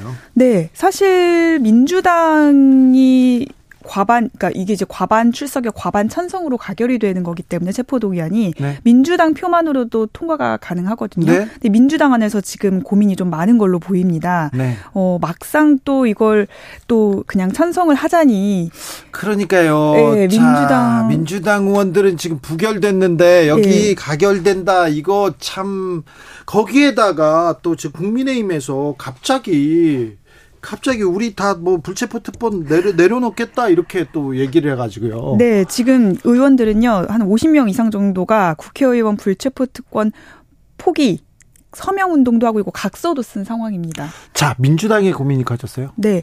민주당에선 이제 앞서 두 번 사례가 있었잖아요. 노웅래 의원, 이재명 대표의 체포 동의안이 부결이 된 사례가 있다 보니까 그럼 이제 민주당 소속 의원들은 방탄용으로 이렇게 부결시키고 국민의힘은 찬성시켜서 체포 동의안 이렇게 찬성시켜서 표결 처리하는 거냐 이런 좀 도덕적인 비판에 직면을 할 우려가 있기 때문에 약간 딜레마에 빠진 상황이고요. 또 나아가서는 아직 또 이재명 대표 수사가 또 진행 중인 게 있잖아요. 네. 구속영장 청구 가능성이 또 이제 추가로도 있기 때문에 이런 것 때문에도 또 정치적 부담이 좀 있는 상황이고요. 네. 그럼 이제 반대하면 되지 않느냐라는 얘기가 나올 수도 있는데 그렇다고 또 반대를 해버리면 국회의원 이제 수사하는 검찰의 이제 수사를 계속해서 민주당이 방해하고 있다 이런 비판도 또 자유로울 수가 없기 때문에 민주당 안에서는 어떻게 해야 될지 좀 고민이 나오고 있는 상황인데 사실 그냥 당론을 정하지는 않고 자율 투표로 하자 이렇게 어, 정리가 된 상황이라고 합니다. 그래요. 근데 네. 참 양곡관리법은 뭡니까? 양곡관리법 오늘 이제 본회의에서 통과가 됐는데요. 이게 사실 작년부터 좀 얘기가 많았던 법안이어서 네. 통과가 이제 통과 직전까지도 국회의장께서 여야가 합의를 해서 처리를 하자 뭐 이런 얘기를 했었는데 네. 뭐 오늘 결국에는 합의는 못했고요. 민주당이 제안을 한 수정안으로 오늘 처리가 됐습니다. 뭐 첨예 첨예하게 대립했어요. 왜 그런데요? 네. 왜 그렇게 크, 크게 중요하게 뭐 의원들이 다루는 문제는 아닌데 여당 야당이 싸웁니다. 네. 이게 이제 요약을 하자면 쌀이 이제 일정 수준 이상으로 많이. 어, 많이 남거나 아니면 네. 가격이 많이 떨어지면 이제 정부가 의무적으로 매입을 하자 이 얘기인 건데 어 국민의힘에서는 일단 정부 매입 비용이 부담이 된다 이런 이유로 계속해서 거부를 하고 있었고요. 아예 이제 뭐 이 조건을 완화하든 어떻게 하든 간에 법안 자체에 반대를 한다 이런 입장을 계속 고수해 와서 국회의장이 두 번이나 이제 중재안도 냈고 했지만 민주당이 이제 어 상임위에서도 그렇고 법사위에서도 그렇고 어 본회의 직회부 결정을 하면서 사실상 이제 민주당 강행 처리로 진행을 하게 됐습니다. 이 양곡 관리법 말고 다른 법안들도 지금 아, 줄줄이 지금 아, 난항을 겪고 있어요? 네. 이 본회의 직회부 전략을 민주당이 이제 구사를 하면서 이번에 처음으로 이 전략을 실행한 게 이 양국관리법인데요. 사실 네. 상임위안에서 이제 결정이 돼도 법사위에서 이제 김도 위원장이 제동을 걸 수가 있는 건데 네. 제동을 걸지 못하도록 민주당이 국회법을 이용을 해서 본회의 직회부에 가능 본회의 직회부를 하도록 한 법안들이 몇 개가 더 있습니다. 네. 뭐 간호사 처우 개선을 내용으로 한 간호법 제정안도 있고 의료법 개정안 이런 것들에서 총 여섯 개가 있는데 이 법안들도 오늘 본회의에서 부의, 이제 본회의에 부의하기로 결정을 한 상황입니다. 오연서 기자 몇 시에 출근합니까, 보통? 음, 한 8시 반쯤에 국회로 옵니까? 것 같아요. 네, 네. 도착하는 건 8시 네. 반쯤. 그리고 몇 시쯤 퇴근합니까? 퇴근... 뭐 퇴근이 좀 뭐 뭐라고 그냥 뭐 언제는 늦게 퇴근하고 네. 저녁에 저녁 약속, 취재 약속 계속 잡힐 때 있죠. 뭐 예, 취재 약속까지도 근무로 치면 이제 퇴근이 완전 늦어지는 날들도 있고요. 그렇죠. 아니면은 뭐 주말에도 뭐 만나기도 하고요. 네, 주말에도 만나기도 하고요. 주말에 출근을 하기도 하고. 보통 노동 시간이 60시간은 넘을 것 같은데요. 기자들은 충분히 넘는다고 생각합니다. 그렇죠. 네. 근데 MZ 세대들은 뭐 초과 늦게까지 일하고 일 많이 하고 도, 많이 하고 싶다 이런 얘기 들을 때 어떤 생각 드세요? 사실 이게 뭐 왕창 몰아서 일을 하고 쉴 때 이제 왕창 쉬자 이 취지인 건데 취지 자체는 mz 세대들이 이제 어 완전히 잘못됐다고 생각은 하지 않지만 우리 이제 근로 여건상 네. 왕창 일을 하고 이제 쉬고 싶을 때 왕창 쉴 수 있는 여건이 되느냐 이게 문제인 거죠. 맞아요. 몰아서 네. 일하고 몰아서 쉰다. 네. 괜찮죠. 괜찮죠. 몰아서 네. 쉰다는 게 보장될 보장만 된다면. 그죠? 예. 근데 이제 쓸 수 있을 때 휴가를 쓸 수 있는 게 아니기 때문에 네. 어 사실 이제 이 근무의 여건을 잘 모르고 낸 법안이라는 생각이 드는 거죠. 그런데요. 근로 시간, 노동 시간 69시간입니까? 60시간입니까? 이랬다가 저랬다가 왔다 갔다 해서 정확하게 뭔지 모르겠어요. 네, 어떻게 뭐 계산하느냐에 따라서 69시간도 되고 60시간도 되고 하는 건데 대통령이 이제 마지막 메시지로 낸 게 어, 주 최장 60시간을 넘어서는 안 된다. 이렇게 발언을 했던 거는 이제 학계에서 어 일종의 이제 과로사라고 과로라고 이제 말하는 시간에 이제 그 시간으로 보다 보니까 네. 그렇게 메시지를 낸 건데 사실 정부가 낸 이 개편안은 지금 거기에 맞지가 않는 거잖아요. 어, 이것도 안 맞아요. 네, 그래서 지금 굉장히 혼란이 커지고 있는. 근데 근로 시간 연장 이거 윤 대통령의 뜻이에요. 대, 대통령 후보 시절에도 소신처럼 얘기했지 않습니까? 네. 이제 자율적으로 좀 일을 그러니까 이게 이제 후보 시절에 120시간으로 좀 논란이 됐었잖아요. 네. 주 120시간. 뭐 게임 업계에서는 좀 몰아서 일을 하고 몰아서 쉬는 게 필요하니까 바짝 일하고 이후에 마음껏 쉴 수 있도록 이제 개편안을 개편을 하자 이렇게 얘기했던 게 후보 시절 이야기였던 건데 뭐 그때부터 사실 이 개편안 취지를 계속 윤 대통령이 이제 밀고 갔었던 거 아니냐 이런 얘기가 좀 나오고 있는 거고 그렇죠. 예, 그 이후에 노동 시간 논란에 계속 윤 대통령 메시지가 핵심으로 좀 있는 걸로 보입니다. 그러니까요. 하, 2021년이었습니다. 7월이었는데 게임 개발 얘기를 하면서 한 주에 52시간이 아니라 주 120시간 일해야 된다는 거다. 네. 그리고 2주 바짝 하고 그 다음에 노는 거다. 이렇게 얘기하는데 네. 검찰 수사는 며칠까지 바짝해서 기소하고 그 다음에 놀 수 있는지 모르는데 이게 안 되거든요. 네. 실제로 윤 대통령 이 발언 나왔을 때도 본인이 스타트업계 이제 근로자들을 많이 만났는데 뭐 이런 게 필요하다고 하더라라면서 얘기를 한 건데 그때도 사실 스타트업 계의 노동자들을 만난 게 아니라 사용자들을 만나고 그런 얘기를 한 거여서 좀, 어, 잘 모르고 한 얘기란 얘기 나오는 거죠. 일 시킬 권리에 대해서 얘기하는 것 같습니다. 하, 이 얘기를 어떻게 해야 되나. 검사들은 뭐 밤새워 일하고 나라 뭐 알겠어요. 그 다음에 쉴 수 있어요. 쉴수 있는데 다른 사람들은 쉴 수가 없는데 하, 검사 시절 네. 노동 시간에 대해서 저하고 얘기한 적이 있습니다. 네. 윤석열 검사하고 제가 그래서 좀 어, 상황을 이, 이 환경을 네. 이 사회 환경을 모른 모르면 얘기하지 말아라. 어?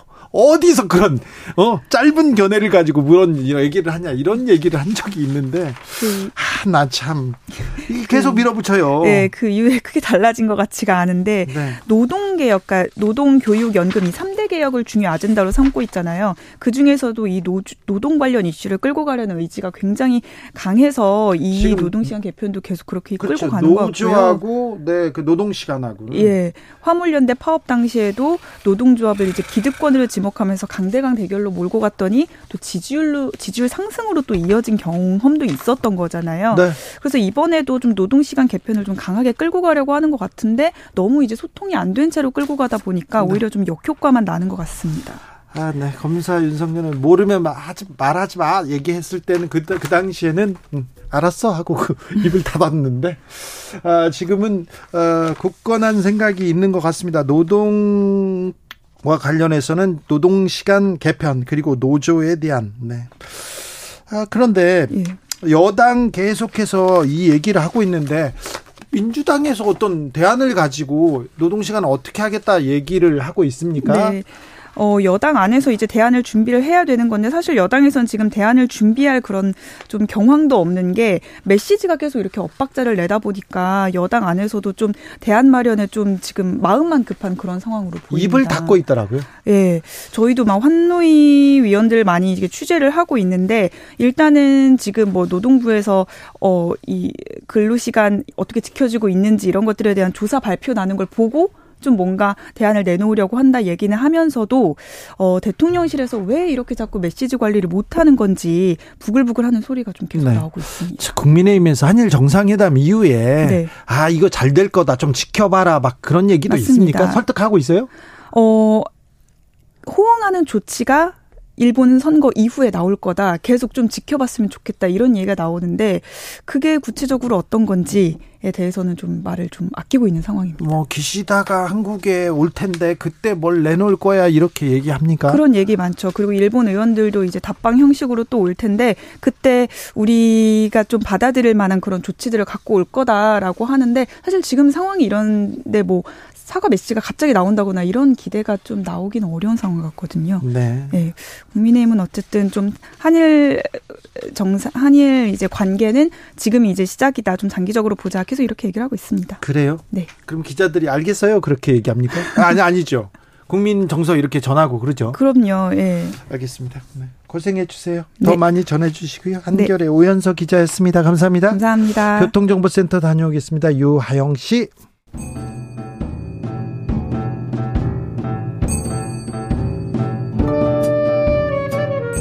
대초에 철학이 있었다. 하늘과 땅 사이 세상의 모든 질문 이제 철학으로 풀어보겠습니다. 철학 어렵다고요? 일단 맛이라도 봅시다. 철학의 맛. 정치 철학자 김만권 박사 어서 오세요. 안녕하십니까 김만권입니다. 조형근 소셜랩 접경지대 소장 어서 오세요. 예 안녕하세요. 네. 주 69시간 근로 시간표가 화제가 되고 있습니다. 음, 자, 노동부, 그리고 윤석열 정부에서 노동시간 개편하려고 합니다. 좀 일할 때 일하고 쉴 때 쉬자 이렇게 얘기하는데 이 논란 어떻게 보고 계십니까? 예, 일할 때 일하고 쉴 때 못 쉬죠. 그래서 문제예요. 그 정말 그렇게 현실을 모를까 네. 싶습니다. 네. 예, 모르시는 건지 아니면 알아도 모르는 처에 하시는 건지 예, 참 마음이 답답합니다. 네. 음. 뭐 이렇게 노동자들이 자기들이 일하는 시간을 뭐 주에다 마음껏 선택해서 쓸 수 있었으면 이미 이런 문화가 잡혀 있었겠죠. 네.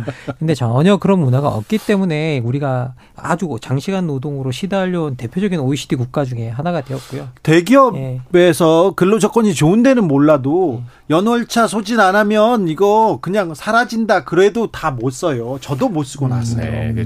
그 음. 직장 갑질 119에서 작년에 조사한 거 보면 우리 직장인들 10명에 8명이 연차를 소진을 못 합니다. 네. 예, 그게 연, 노동자들이 뭐 노조가 못하게 하겠어요? 음. 뭘 음. 못하게 누가 못 쓰겠습니까? 음. 우리 사용자 앞에서 노동자들이 법과 규제로 보호해 주지 않으면 어, 보호받지 못합니다. 그런데 여기서요 재밌는 게 정치권에서 mz 세대 의견을 듣겠다, mz 세대가 반대한다, mz 세대가 원한다 이렇게 mz 세대 탓을 하는데 음. 왜 mz 세대를 정치권에서 계속 이렇게 올리는 걸까요? 뭐 기본적으로 저희들 뭐 이렇게 정치권에서 어떤 세대를 올리고 있다라는 건 결국은 네. 선거나 이런 데서 되게 중요한 부분을 차지하는 거죠. 그렇죠. 예, 지금 현재 뭐 여당의 지지 세력들을 이렇게 지지 집단을 이렇게 본다면. 보면 이제 60대 이상의 고령층에서 또 많은 표들이 보 이제 보수, 보수 쪽에 표가 나오고 있고요. 그리고 우리가 지난 대선에서 봤을 때 뭐 이제 결국은 20대 남성이나 이런 쪽에서 표가 많이 나왔었기 때문에 그 집단을 이제 어떻게 보면 관리하려는 목적이라고 네. 봐야 될 것 같고요. 그리고 뭐 야당의 입장에서도 이걸 또 소홀히 할 수 없는 게 예? 결국은 성패가 그쪽이 더 낫다라고 보시는 분들이 계시기 때문에 어, 그렇죠. 예, 예. 과거에 20대 뭐 20, 30대 MZ 세대가 MZ 세대가 아, 민주당 지지층이었는데 지난 선거에서 는 그래도 어느 정도 국민의힘을 찍지 않았냐 이런 생각을 하고 있는 거거든요. 그 제가 정치 쪽은 잘 몰라서 근데 저는 사실 MZ 세대라는 표현을 들을 때마다 너무 당혹스러워요. 네, 그 지금 그 M, 밀레니얼 세대는 이미 40대에 접어들었습니다. 그렇죠. 그래서 이게 이제 아, 나이 차이가 너무 많고 그다음에 또 이제 사실은 내부 안에서의 격차가 하나의 세대라고 쳐도 사실은 어느 세대나 격차가 있지 않습니까? 네. 근데 유난히 사실 내려갈수록 음, 그 음. 상중하 계층계 격차가 너무 큽니다. 음, 음, 음. 그래서 상층 같은 경우는 어떻게 보면 단군 일에 가장 낙관적이고 정말 미래가 희망에 가득 차 있고 뭐든지 할 수 있어. 이런 사람들이라면 어, MZ 세대라고 해도 젊어도 이 하층 같은 경우는 정말 미래에 희망이 없거든요. 이 사람들이 음. 갔던 같은 세대다, 음, 음, 예, 이렇게 같이 움직인다. 저는 좀 어폐가 있지 않나 이런 생각이 들 때가 많습니다. 뭐 이렇게 그 저희들이 뭐 가, 그 같은 세대라고 해서 같이 움직일 거다라는 어떤 그런 걸 가지고 이제 mz 세대라고 묻고 있는 것 같지는 않고요. 그리고 저는 문화적 입장에서 본다면 mz 세대라는 말은 되게 잘못된 말이라고 생각합니다. 핑클과 에스파가 같을 수가 없죠. 정확한 지적입니다. 네. 정말 어, 완전히 뭐 전혀 다른 거예요. 네. 네. 전혀 다르기 때문에 이걸 그걸 같이 묶는 것 자체가 되게 잘못된 그렇죠. 건데요. 근데 이게 경제적으로 들여다본다면 그리고 우리가 이제 노동이나 이런 거에 대한 가치 의식을 좀 들여다본다면 같이 묶을 수 있는 대목은 있는 것 같아요. 그리고 특히 이제 그 우리가 IMF 이후에 어떤 사회에서 생존의 문화가 되게 강조되고 그러면서 능력주의가 고양되는 시점이 또 이제 그 시점부터 사실은 본격적으로 시작됐던 것 같고요. 그리고 이제 무엇보다도 저는 이게 여기서 좀 우리가 유의해야 될 게 이 MZ 세대가 공유하고 있는 게 내 인생은 내가 책임진다라는 그 음. 발상은 되게 공유하고 있는 것 같아요. 자기 음. 책임의 윤리라고 우리가 소위 부르죠. 음. 그리고 그런 것들이 실제로 지구적 시장이 지어지면서 전 세계적으로 동시에 퍼져 나갔었고 그런 것들이 미국에서는 밀리니얼 세대, 뭐 유럽에서는 Y 세대, 우리 같은 경우에서도 이제 우리의 밀레니얼 세대라고 불리는 그 세대들이 저는 IMF를 정점, 기점으로 해서 이제 좀 그런 세대들이 탄생했다고 생각을 좀 들거든요. 그래서 무언가 일을 바라보는 관점이라든지 성취를 바라보는 관점에서는 공유하는 부분이 조금은 있는 것 같아요. 음. 그래서 이거 뭐 완전히 공유한다라는 게 아니라 그래서 그러니까 경제적 입장에서 차이들이. 분명히 예, 있겠죠. 예. 그리고 뭐 당연히 그럴 텐데 또 동시에 이제 또 그 안에서도 차이들이 있을 테고 세대를 넘어서 서로 간에 또 공유하는 부분들도 있을 테고 그래서 제가 MZ 세대란 말을 그냥 뭐 쓸 때는 쓸 수 있겠지만 어, 너무 크게 강조해서 쓰는 음. 거는 저는 조금 조의, 주의를 하려고 하는 편이고 음. 특히 이제 정치권에서 특히 69시간제 노동 이런 거를 이야기하면서 MZ 세대의 요구다 이런 식으로 요구를 하는 것은 그거 이해가 안 돼요. 저는 굉장히 이것은 음. 정치적 의도다. 그렇죠. 예, 이렇게 저는 생각이 들어서 이게 정확히 정말 세대 갈라치기라고 할까요? 뭐 조금 쓰면 뭐 좀 잘 모르지만 두 국민 전략 뭐 이런 네. 식으로 자꾸 국민들을 갈라쳐서 음. 이들 사이에 대립을 일으키면서 뭔가 정치적 목적을 달성하려는 그런 의도가 있는 건 아닌가 네. 네, 이런 걱정이 좀 됩니다. 그리고 이게 결과적으로 보면 이게 어떤 어떤 세대 때문에 우리가 이렇게 노동 시간을 개혁한다라고 이야기를 하면 결국 그 정책이 잘못됐을 때 그 정책을 잘못한 정부를 비난하는 게 아니라 야 니네 때문에 이렇게 했다고 하잖아라고 해서 그 세대가 또 비난을 음. 받게 되는 또 그런 네. 일들이 생겨나고요. 음. 어 그리고 이게 또더더 말씀드리지만 사실 노동 시간은 대한민국에서 노동하는 사람들이 기본적으로 뭐 우리가 15세 알바하는 친구들부터 시작해서 여기가 어떻게 보면 65세 정년이 끝나고 난 다음에도 일하시는 분들이 다 계시기 때문에 그 일하는 모든 분들에게 혜택이 되는 방식으로 노동 시간을 정해야지 어떤 특정 세대에게 혜택이 되는 방식으로 노동 시간을 음. 세팅하는 건 말이 안 네네. 되거든요. 예. 어, 외신에서 69시간 얘기가 나오니까 음. 한국의 최고 자살률 그리고 최악의 출생률을 이렇게 쓰면서 음. 어, 이 한국의 뿌리 깊은 노동 시간 그 연장 노동 시간 음. 많은 노동 시간을 보내는 이 점을 꼽았더라고요. 근데 네. 저는 외신 보도에 끄덕이게 되더라고요. 예, 당연히 그렇고요. 지금 뭐 너무 새삼스럽지도 않은 얘기라서 음. 한국 근로 시간이 지금 OECD 국가들 중에서 제 다섯 번째로 길단 말이에요. 음. 와, 그 앞에 네 나라나 생, 있고 우리나라 꽤 많이 줄었네? 그게 사실은 앞에 네 나라가, 제 나라 이름은 거명하지 않겠습니다. 다 중남미에 있는 나라들이고, 네. 근래의 OECD 국가들이 된 음. 나라들이에요. 네. 그래서 한국은 여전히 사실은 일정한 고소득 이상의 OECD 국가 중에서 최장 노동 시간인데, 네. 어느 정도로 기냐면, 저희가 OECD 평균보다 199시간을 더 일하거든요. 이게 하루 8시간 기준으로 하면 25일 더 일하는 한 달 더 일해요. 한 달 더 일해요. 근데 이게 네. 이게 평균입니다. 평균. 네, 평균, 평균. 독일 같은 나라들에 비하거나 이렇게 막 비교도 하기도 민망하고 예. 제가 보도를 같은 거 찾아보니까 막 외국의 연장 근로 규정들 막 이렇게 더 자유롭다 막 이런 거를 소개해 놓은 그런 기사들이 있어요. 그 나라들 연장 근로 다 합쳐도 우리나라 평균 근로가 안 됩니다. 그렇죠. 예. 그리고요 네. 외국 친구 외국 애들 친구들은요 아, 휴가 쓰고 싶을 때 씁니다. 그쵸, 그것도 막 한 달씩 연장해 한 음. 달씩 몰아서도 쓰고 그렇습니다. 두 달도 네. 쓰고요. 그렇게 씁니다. 아 뭐 우리나라는 뭐 그렇게 쓰면 쫓겨나갈 확률이. 어, 그, 자한 달 휴가 가겠습니다. 예, 제가 휴, 예. 왜 그럼 휴가가 남았어요? 어 그래 책상이 예. 없을 거야 이렇게 나오죠. 그렇죠. 그런데요 박사님 예. 지금 프랑스에서는 우리 연장 뭐 연장 근무 원치 않아. 우리 정년 연장 원치 않아. 이렇게 전 국민이 들고 일어나지 않습니까? 네, 네. 근데 우리는 뭐 보도를 보면 우리 국민들은 정년 연장해 달라, 더 일하게 해 달라. 그리고 MZ 세대들 더 일하고 싶다. 어 아이고 이게, 이게 이해가 좀 안 돼요. 뭐 결국은 이제 저희 나라 같은 경우에는 어떤 역사적 경로 자체가 좀 다른 부분이 있는 것 같아요. 우리나라 같은 경우에는 뭐 불평등을 극복하는 과정 속에서 정부의 역할이 크지 않았던 국가입니다. 네. 그래서 기본적으로 우리나라가 뭐 역사적으로 이렇게 본다면 토지 개혁의 효과가 어느 정도 불평등을 제거하는 효과를 낳았었고 그 효과가 1990년대 초반 정도까지 있었던 것 같아요. 음. 근데 그 이후에 우리가 불평등을 역사를 극복했던 과정을 보면 우리는 우리가 근무 시간을 늘리고 아주 장기간 일하고 그리고 스스로 저축하고 그래서 여러분 우리나라가 진짜 생명보험 장난 아니게 개인 생명보험 많이 들거든요. 그렇죠. 예, 예. 보험도 맞, 마찬가지예요. 예, 예, 엄청나게 많이 들거든요. 사적 보험 음. 엄청나게 많이 듭니다. 그게 우리가 개인이 자기의 음. 삶을 극복하는 하나의 방식이었어요. 아, 그래서 아, 그렇죠. 예. 음. 그래서 기본적으로 공적 역할 속에서 극복해 본 경험이 없는 거죠. 아, 네. 예. 그러다 보니까 자꾸 이게 내가 뭔가를 열심히 해서 내가 이 문제를 해결해야 될 문제지 이걸 국가가 해결해야 될 문제 문제다라고 생각을 하지 않는 거죠. 이거 사회 예. 시스템으로 네. 해결해야 되는데. 네. 음, 역시 이거는 중요한 지적이신 것 같아요. 네, 네. 그러니까 우리 체험의 문제가 있잖아요. 겪은 게 우리가 사실 믿음의 기반이 되지 않습니까? 그래서 이제 이런 식의 개인적인 예, 성장 전략을 통해서 우리가 나름 성공해 왔다. 이런 믿음이 우리 사회에서 그런 뭐랄까요 함께 집단적으로 연대하고 함께 뭔가 시스템을 고치고 이런 거에 대한 노력이 네. 조금 부족해지는 음. 그런 역사적인 원인이 된 것 같습니다. 김만곤 박사님 음, 지적이 굉장히 좀 고개를 끄덕이게 합니다. 자, 우리는 어려울 때 음. 우리가 극복했어요. 내 탓이다 하고 음. 그렇죠. 누가 다치죠? 그러면 모아놨던 돈 모으고 옆에 빌려가지고 다 개인적으로 했죠. 우리나라 가족이, 네. 가족이 중요한 역할. 그렇죠. 네, 우리나라 가구당 보험 가입률이 99.1%랍니다.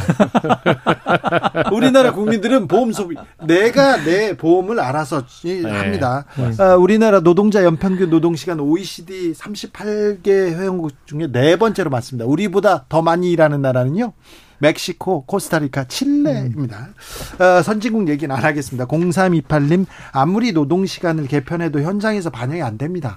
악용되는 음. 부분이 더 많다는 걸 정치인들 다 아시는데 왜 모른 척 하시는지 답답합니다. 우리 일하려고 사는 거 아닌데 행복하게 살려고 음. 일하는 겁니다. 얘기하는데 이분 얘기가 뭐 공감되네요, 그냥. 공감되는 정도가 아니라 정답을 말하신 거죠. 네. 사실 우리가 일을 하려고 사는 건 아니잖아요. 그렇죠. 잘 살기 위해서 일을 하는데 마치 우리 삶의 목적이 네. 일인 것처럼 되어버렸어요. 네. 그렇습니다. 네.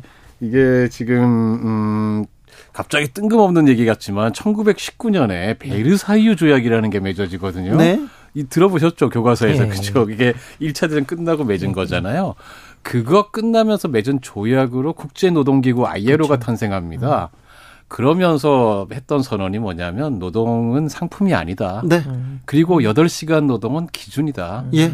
근데 지금대로 이야기를 하면 하루에 11.5시간 노동을 하면서 주휴일 없이도 일을 해야 돼요. 그러면 주 80.5시간 일을 하게 되거든요.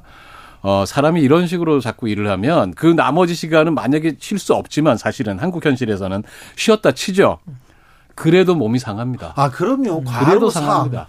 과로사라는 말이 나오지 않습니까? 그리고 이 자살률. 음, 네, 인간이 행복하지 음. 않아요. 행복하지 않아요. 이것도 우리나라 너무 높은 수치를 계속 보이는데 아 현실에서 좀 봐야 되는데 2081님 현실에서는요 신혼여행 가는 거 눈치 봅니다 얘기하고요 음. 한영성님 3년째 음. 휴가 못 갔습니다 갔다 오면 일이 너무 많이 밀려서요 제 친구 정민이는 어, 회사에 취직을 했는데요 회사가 작은 인쇄 회사였어요. 근데 음. 인쇄 회사였는데 휴가가 아, 설하고 추석 때 하루씩 더 쉬게 하는 거 하고요. 그리고는 여름 휴가 2박 3일이 다였어요. 그런데 그 주변 회사, 작은 회사는 다 그러더라고요. 예, 맞습니다. 연차, 월차, 예. 그걸 예. 어디서 찾아요? 맞아요. 맞아요. 예. 몇년 전 얘기지만 그런 회사 많아요. 우리 지금 대통령께서 자꾸 선택의 자유 얘기를 하시는데 에, 그 힘이 이렇게 기울어진 상태에서 선택의 자유 이야기하면 그 힘센 사람만 선택의 자유를 누립니다. 그러니까 약한 사람들은 법이 규제를 해줘야 돼요. 보호를 어, 해줘야 돼요. 검사들은 음. 수사 하나 맞추잖아요. 음. 그러면은 그 다음날 안 나오고 쉴 수도 있고요. 그 다음에 음. 위에서 돈 많이 줬어요. 특별활동비. 그래서 음. 쉬고 오라고 하고 음. 고기도 먹으라고. 그 현실하고 지금 다른 현실을 좀 음. 보지 못하고 있는 것 같아요. 이거 뭐 그 정도도 아닌 것 같고요. 사실 이게 알면서 외면하는 거죠. 음. 진짜 그걸 모른다고 하면요. 정말 사회에 대해서 무지한 거고 이 음. 공동체 구성원으로서의 사실 자격이 없는 거죠. 네. 예, 생각해 보면 아니 내 옆에 어 그리고 이게 어떻게 보면 지금 윤석열 대통령 검사도 아닌 국가 수반이잖아요. 음. 국가 수반이 일반 평범한 회사원들이 어떻게 살아가고 있는지를 모른다.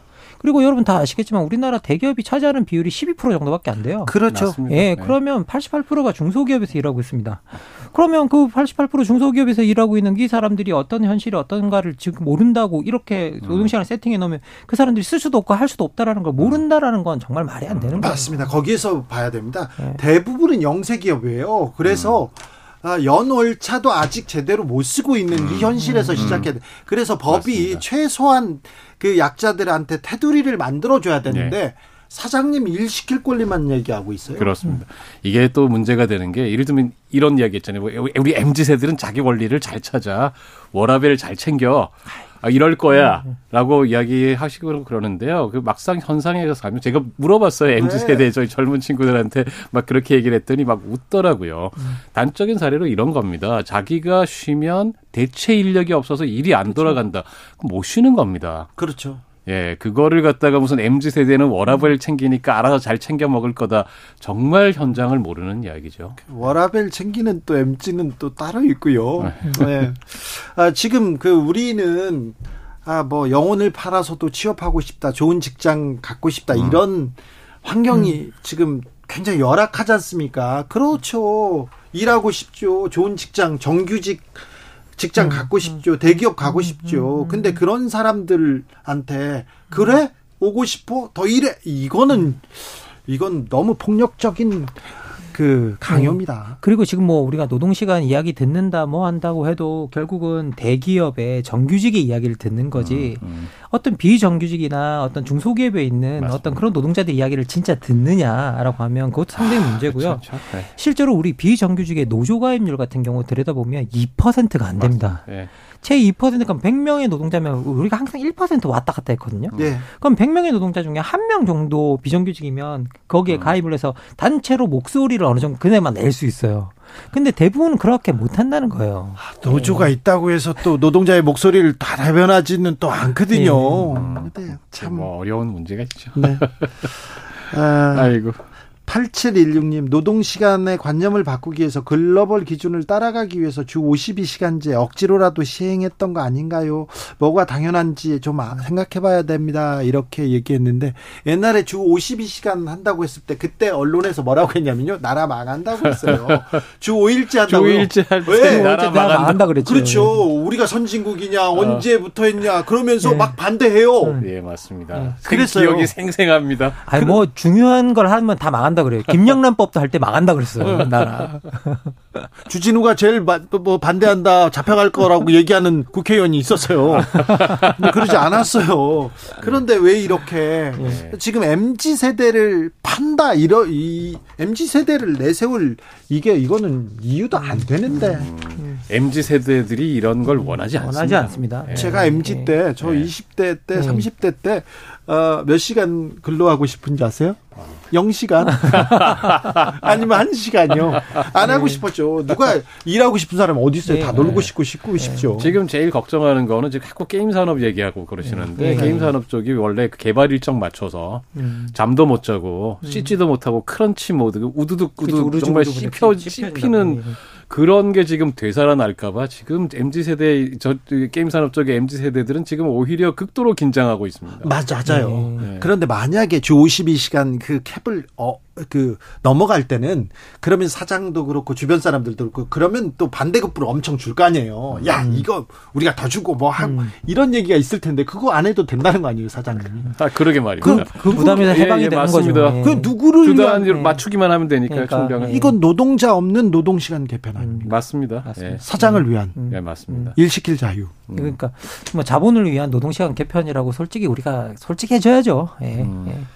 아, 네. 만약에 만약에 네. 주 52시간이 어, 허물어지고 주 69시간으로 그렇다면 거기에 대한 그 뭐라고 해 반대급부 음. 휴가 그리고 플러스 뭐 비용 엄청나게 지원해 주겠다, 더 주겠다 이 얘기를 하면 그 지원책을 명확하게 이 뚝을 쌓아 놓으면 될 텐데 그거 쉽지 않을 텐데. 근데 제가 정말 딱 한마디만 말씀드리고 싶은데 저희 원래 주 40시간제입니다. 네. 연장 12시간 연장 12시간 합쳐서 52시간인 거예요. 그게 52시간은 좋은 게 아닙니다. 예. 원래는 40시간입니다. 음, 철학의 맛 한마디로 결정적인 한마디로 마무리합니다. 조영근 예. 예, 주 8시간 요구했던 게 1889년 시카고 노동자들의 시위였습니다. 백 몇십 년 지났습니다. 제발 후퇴하지 맙시다. 김만권.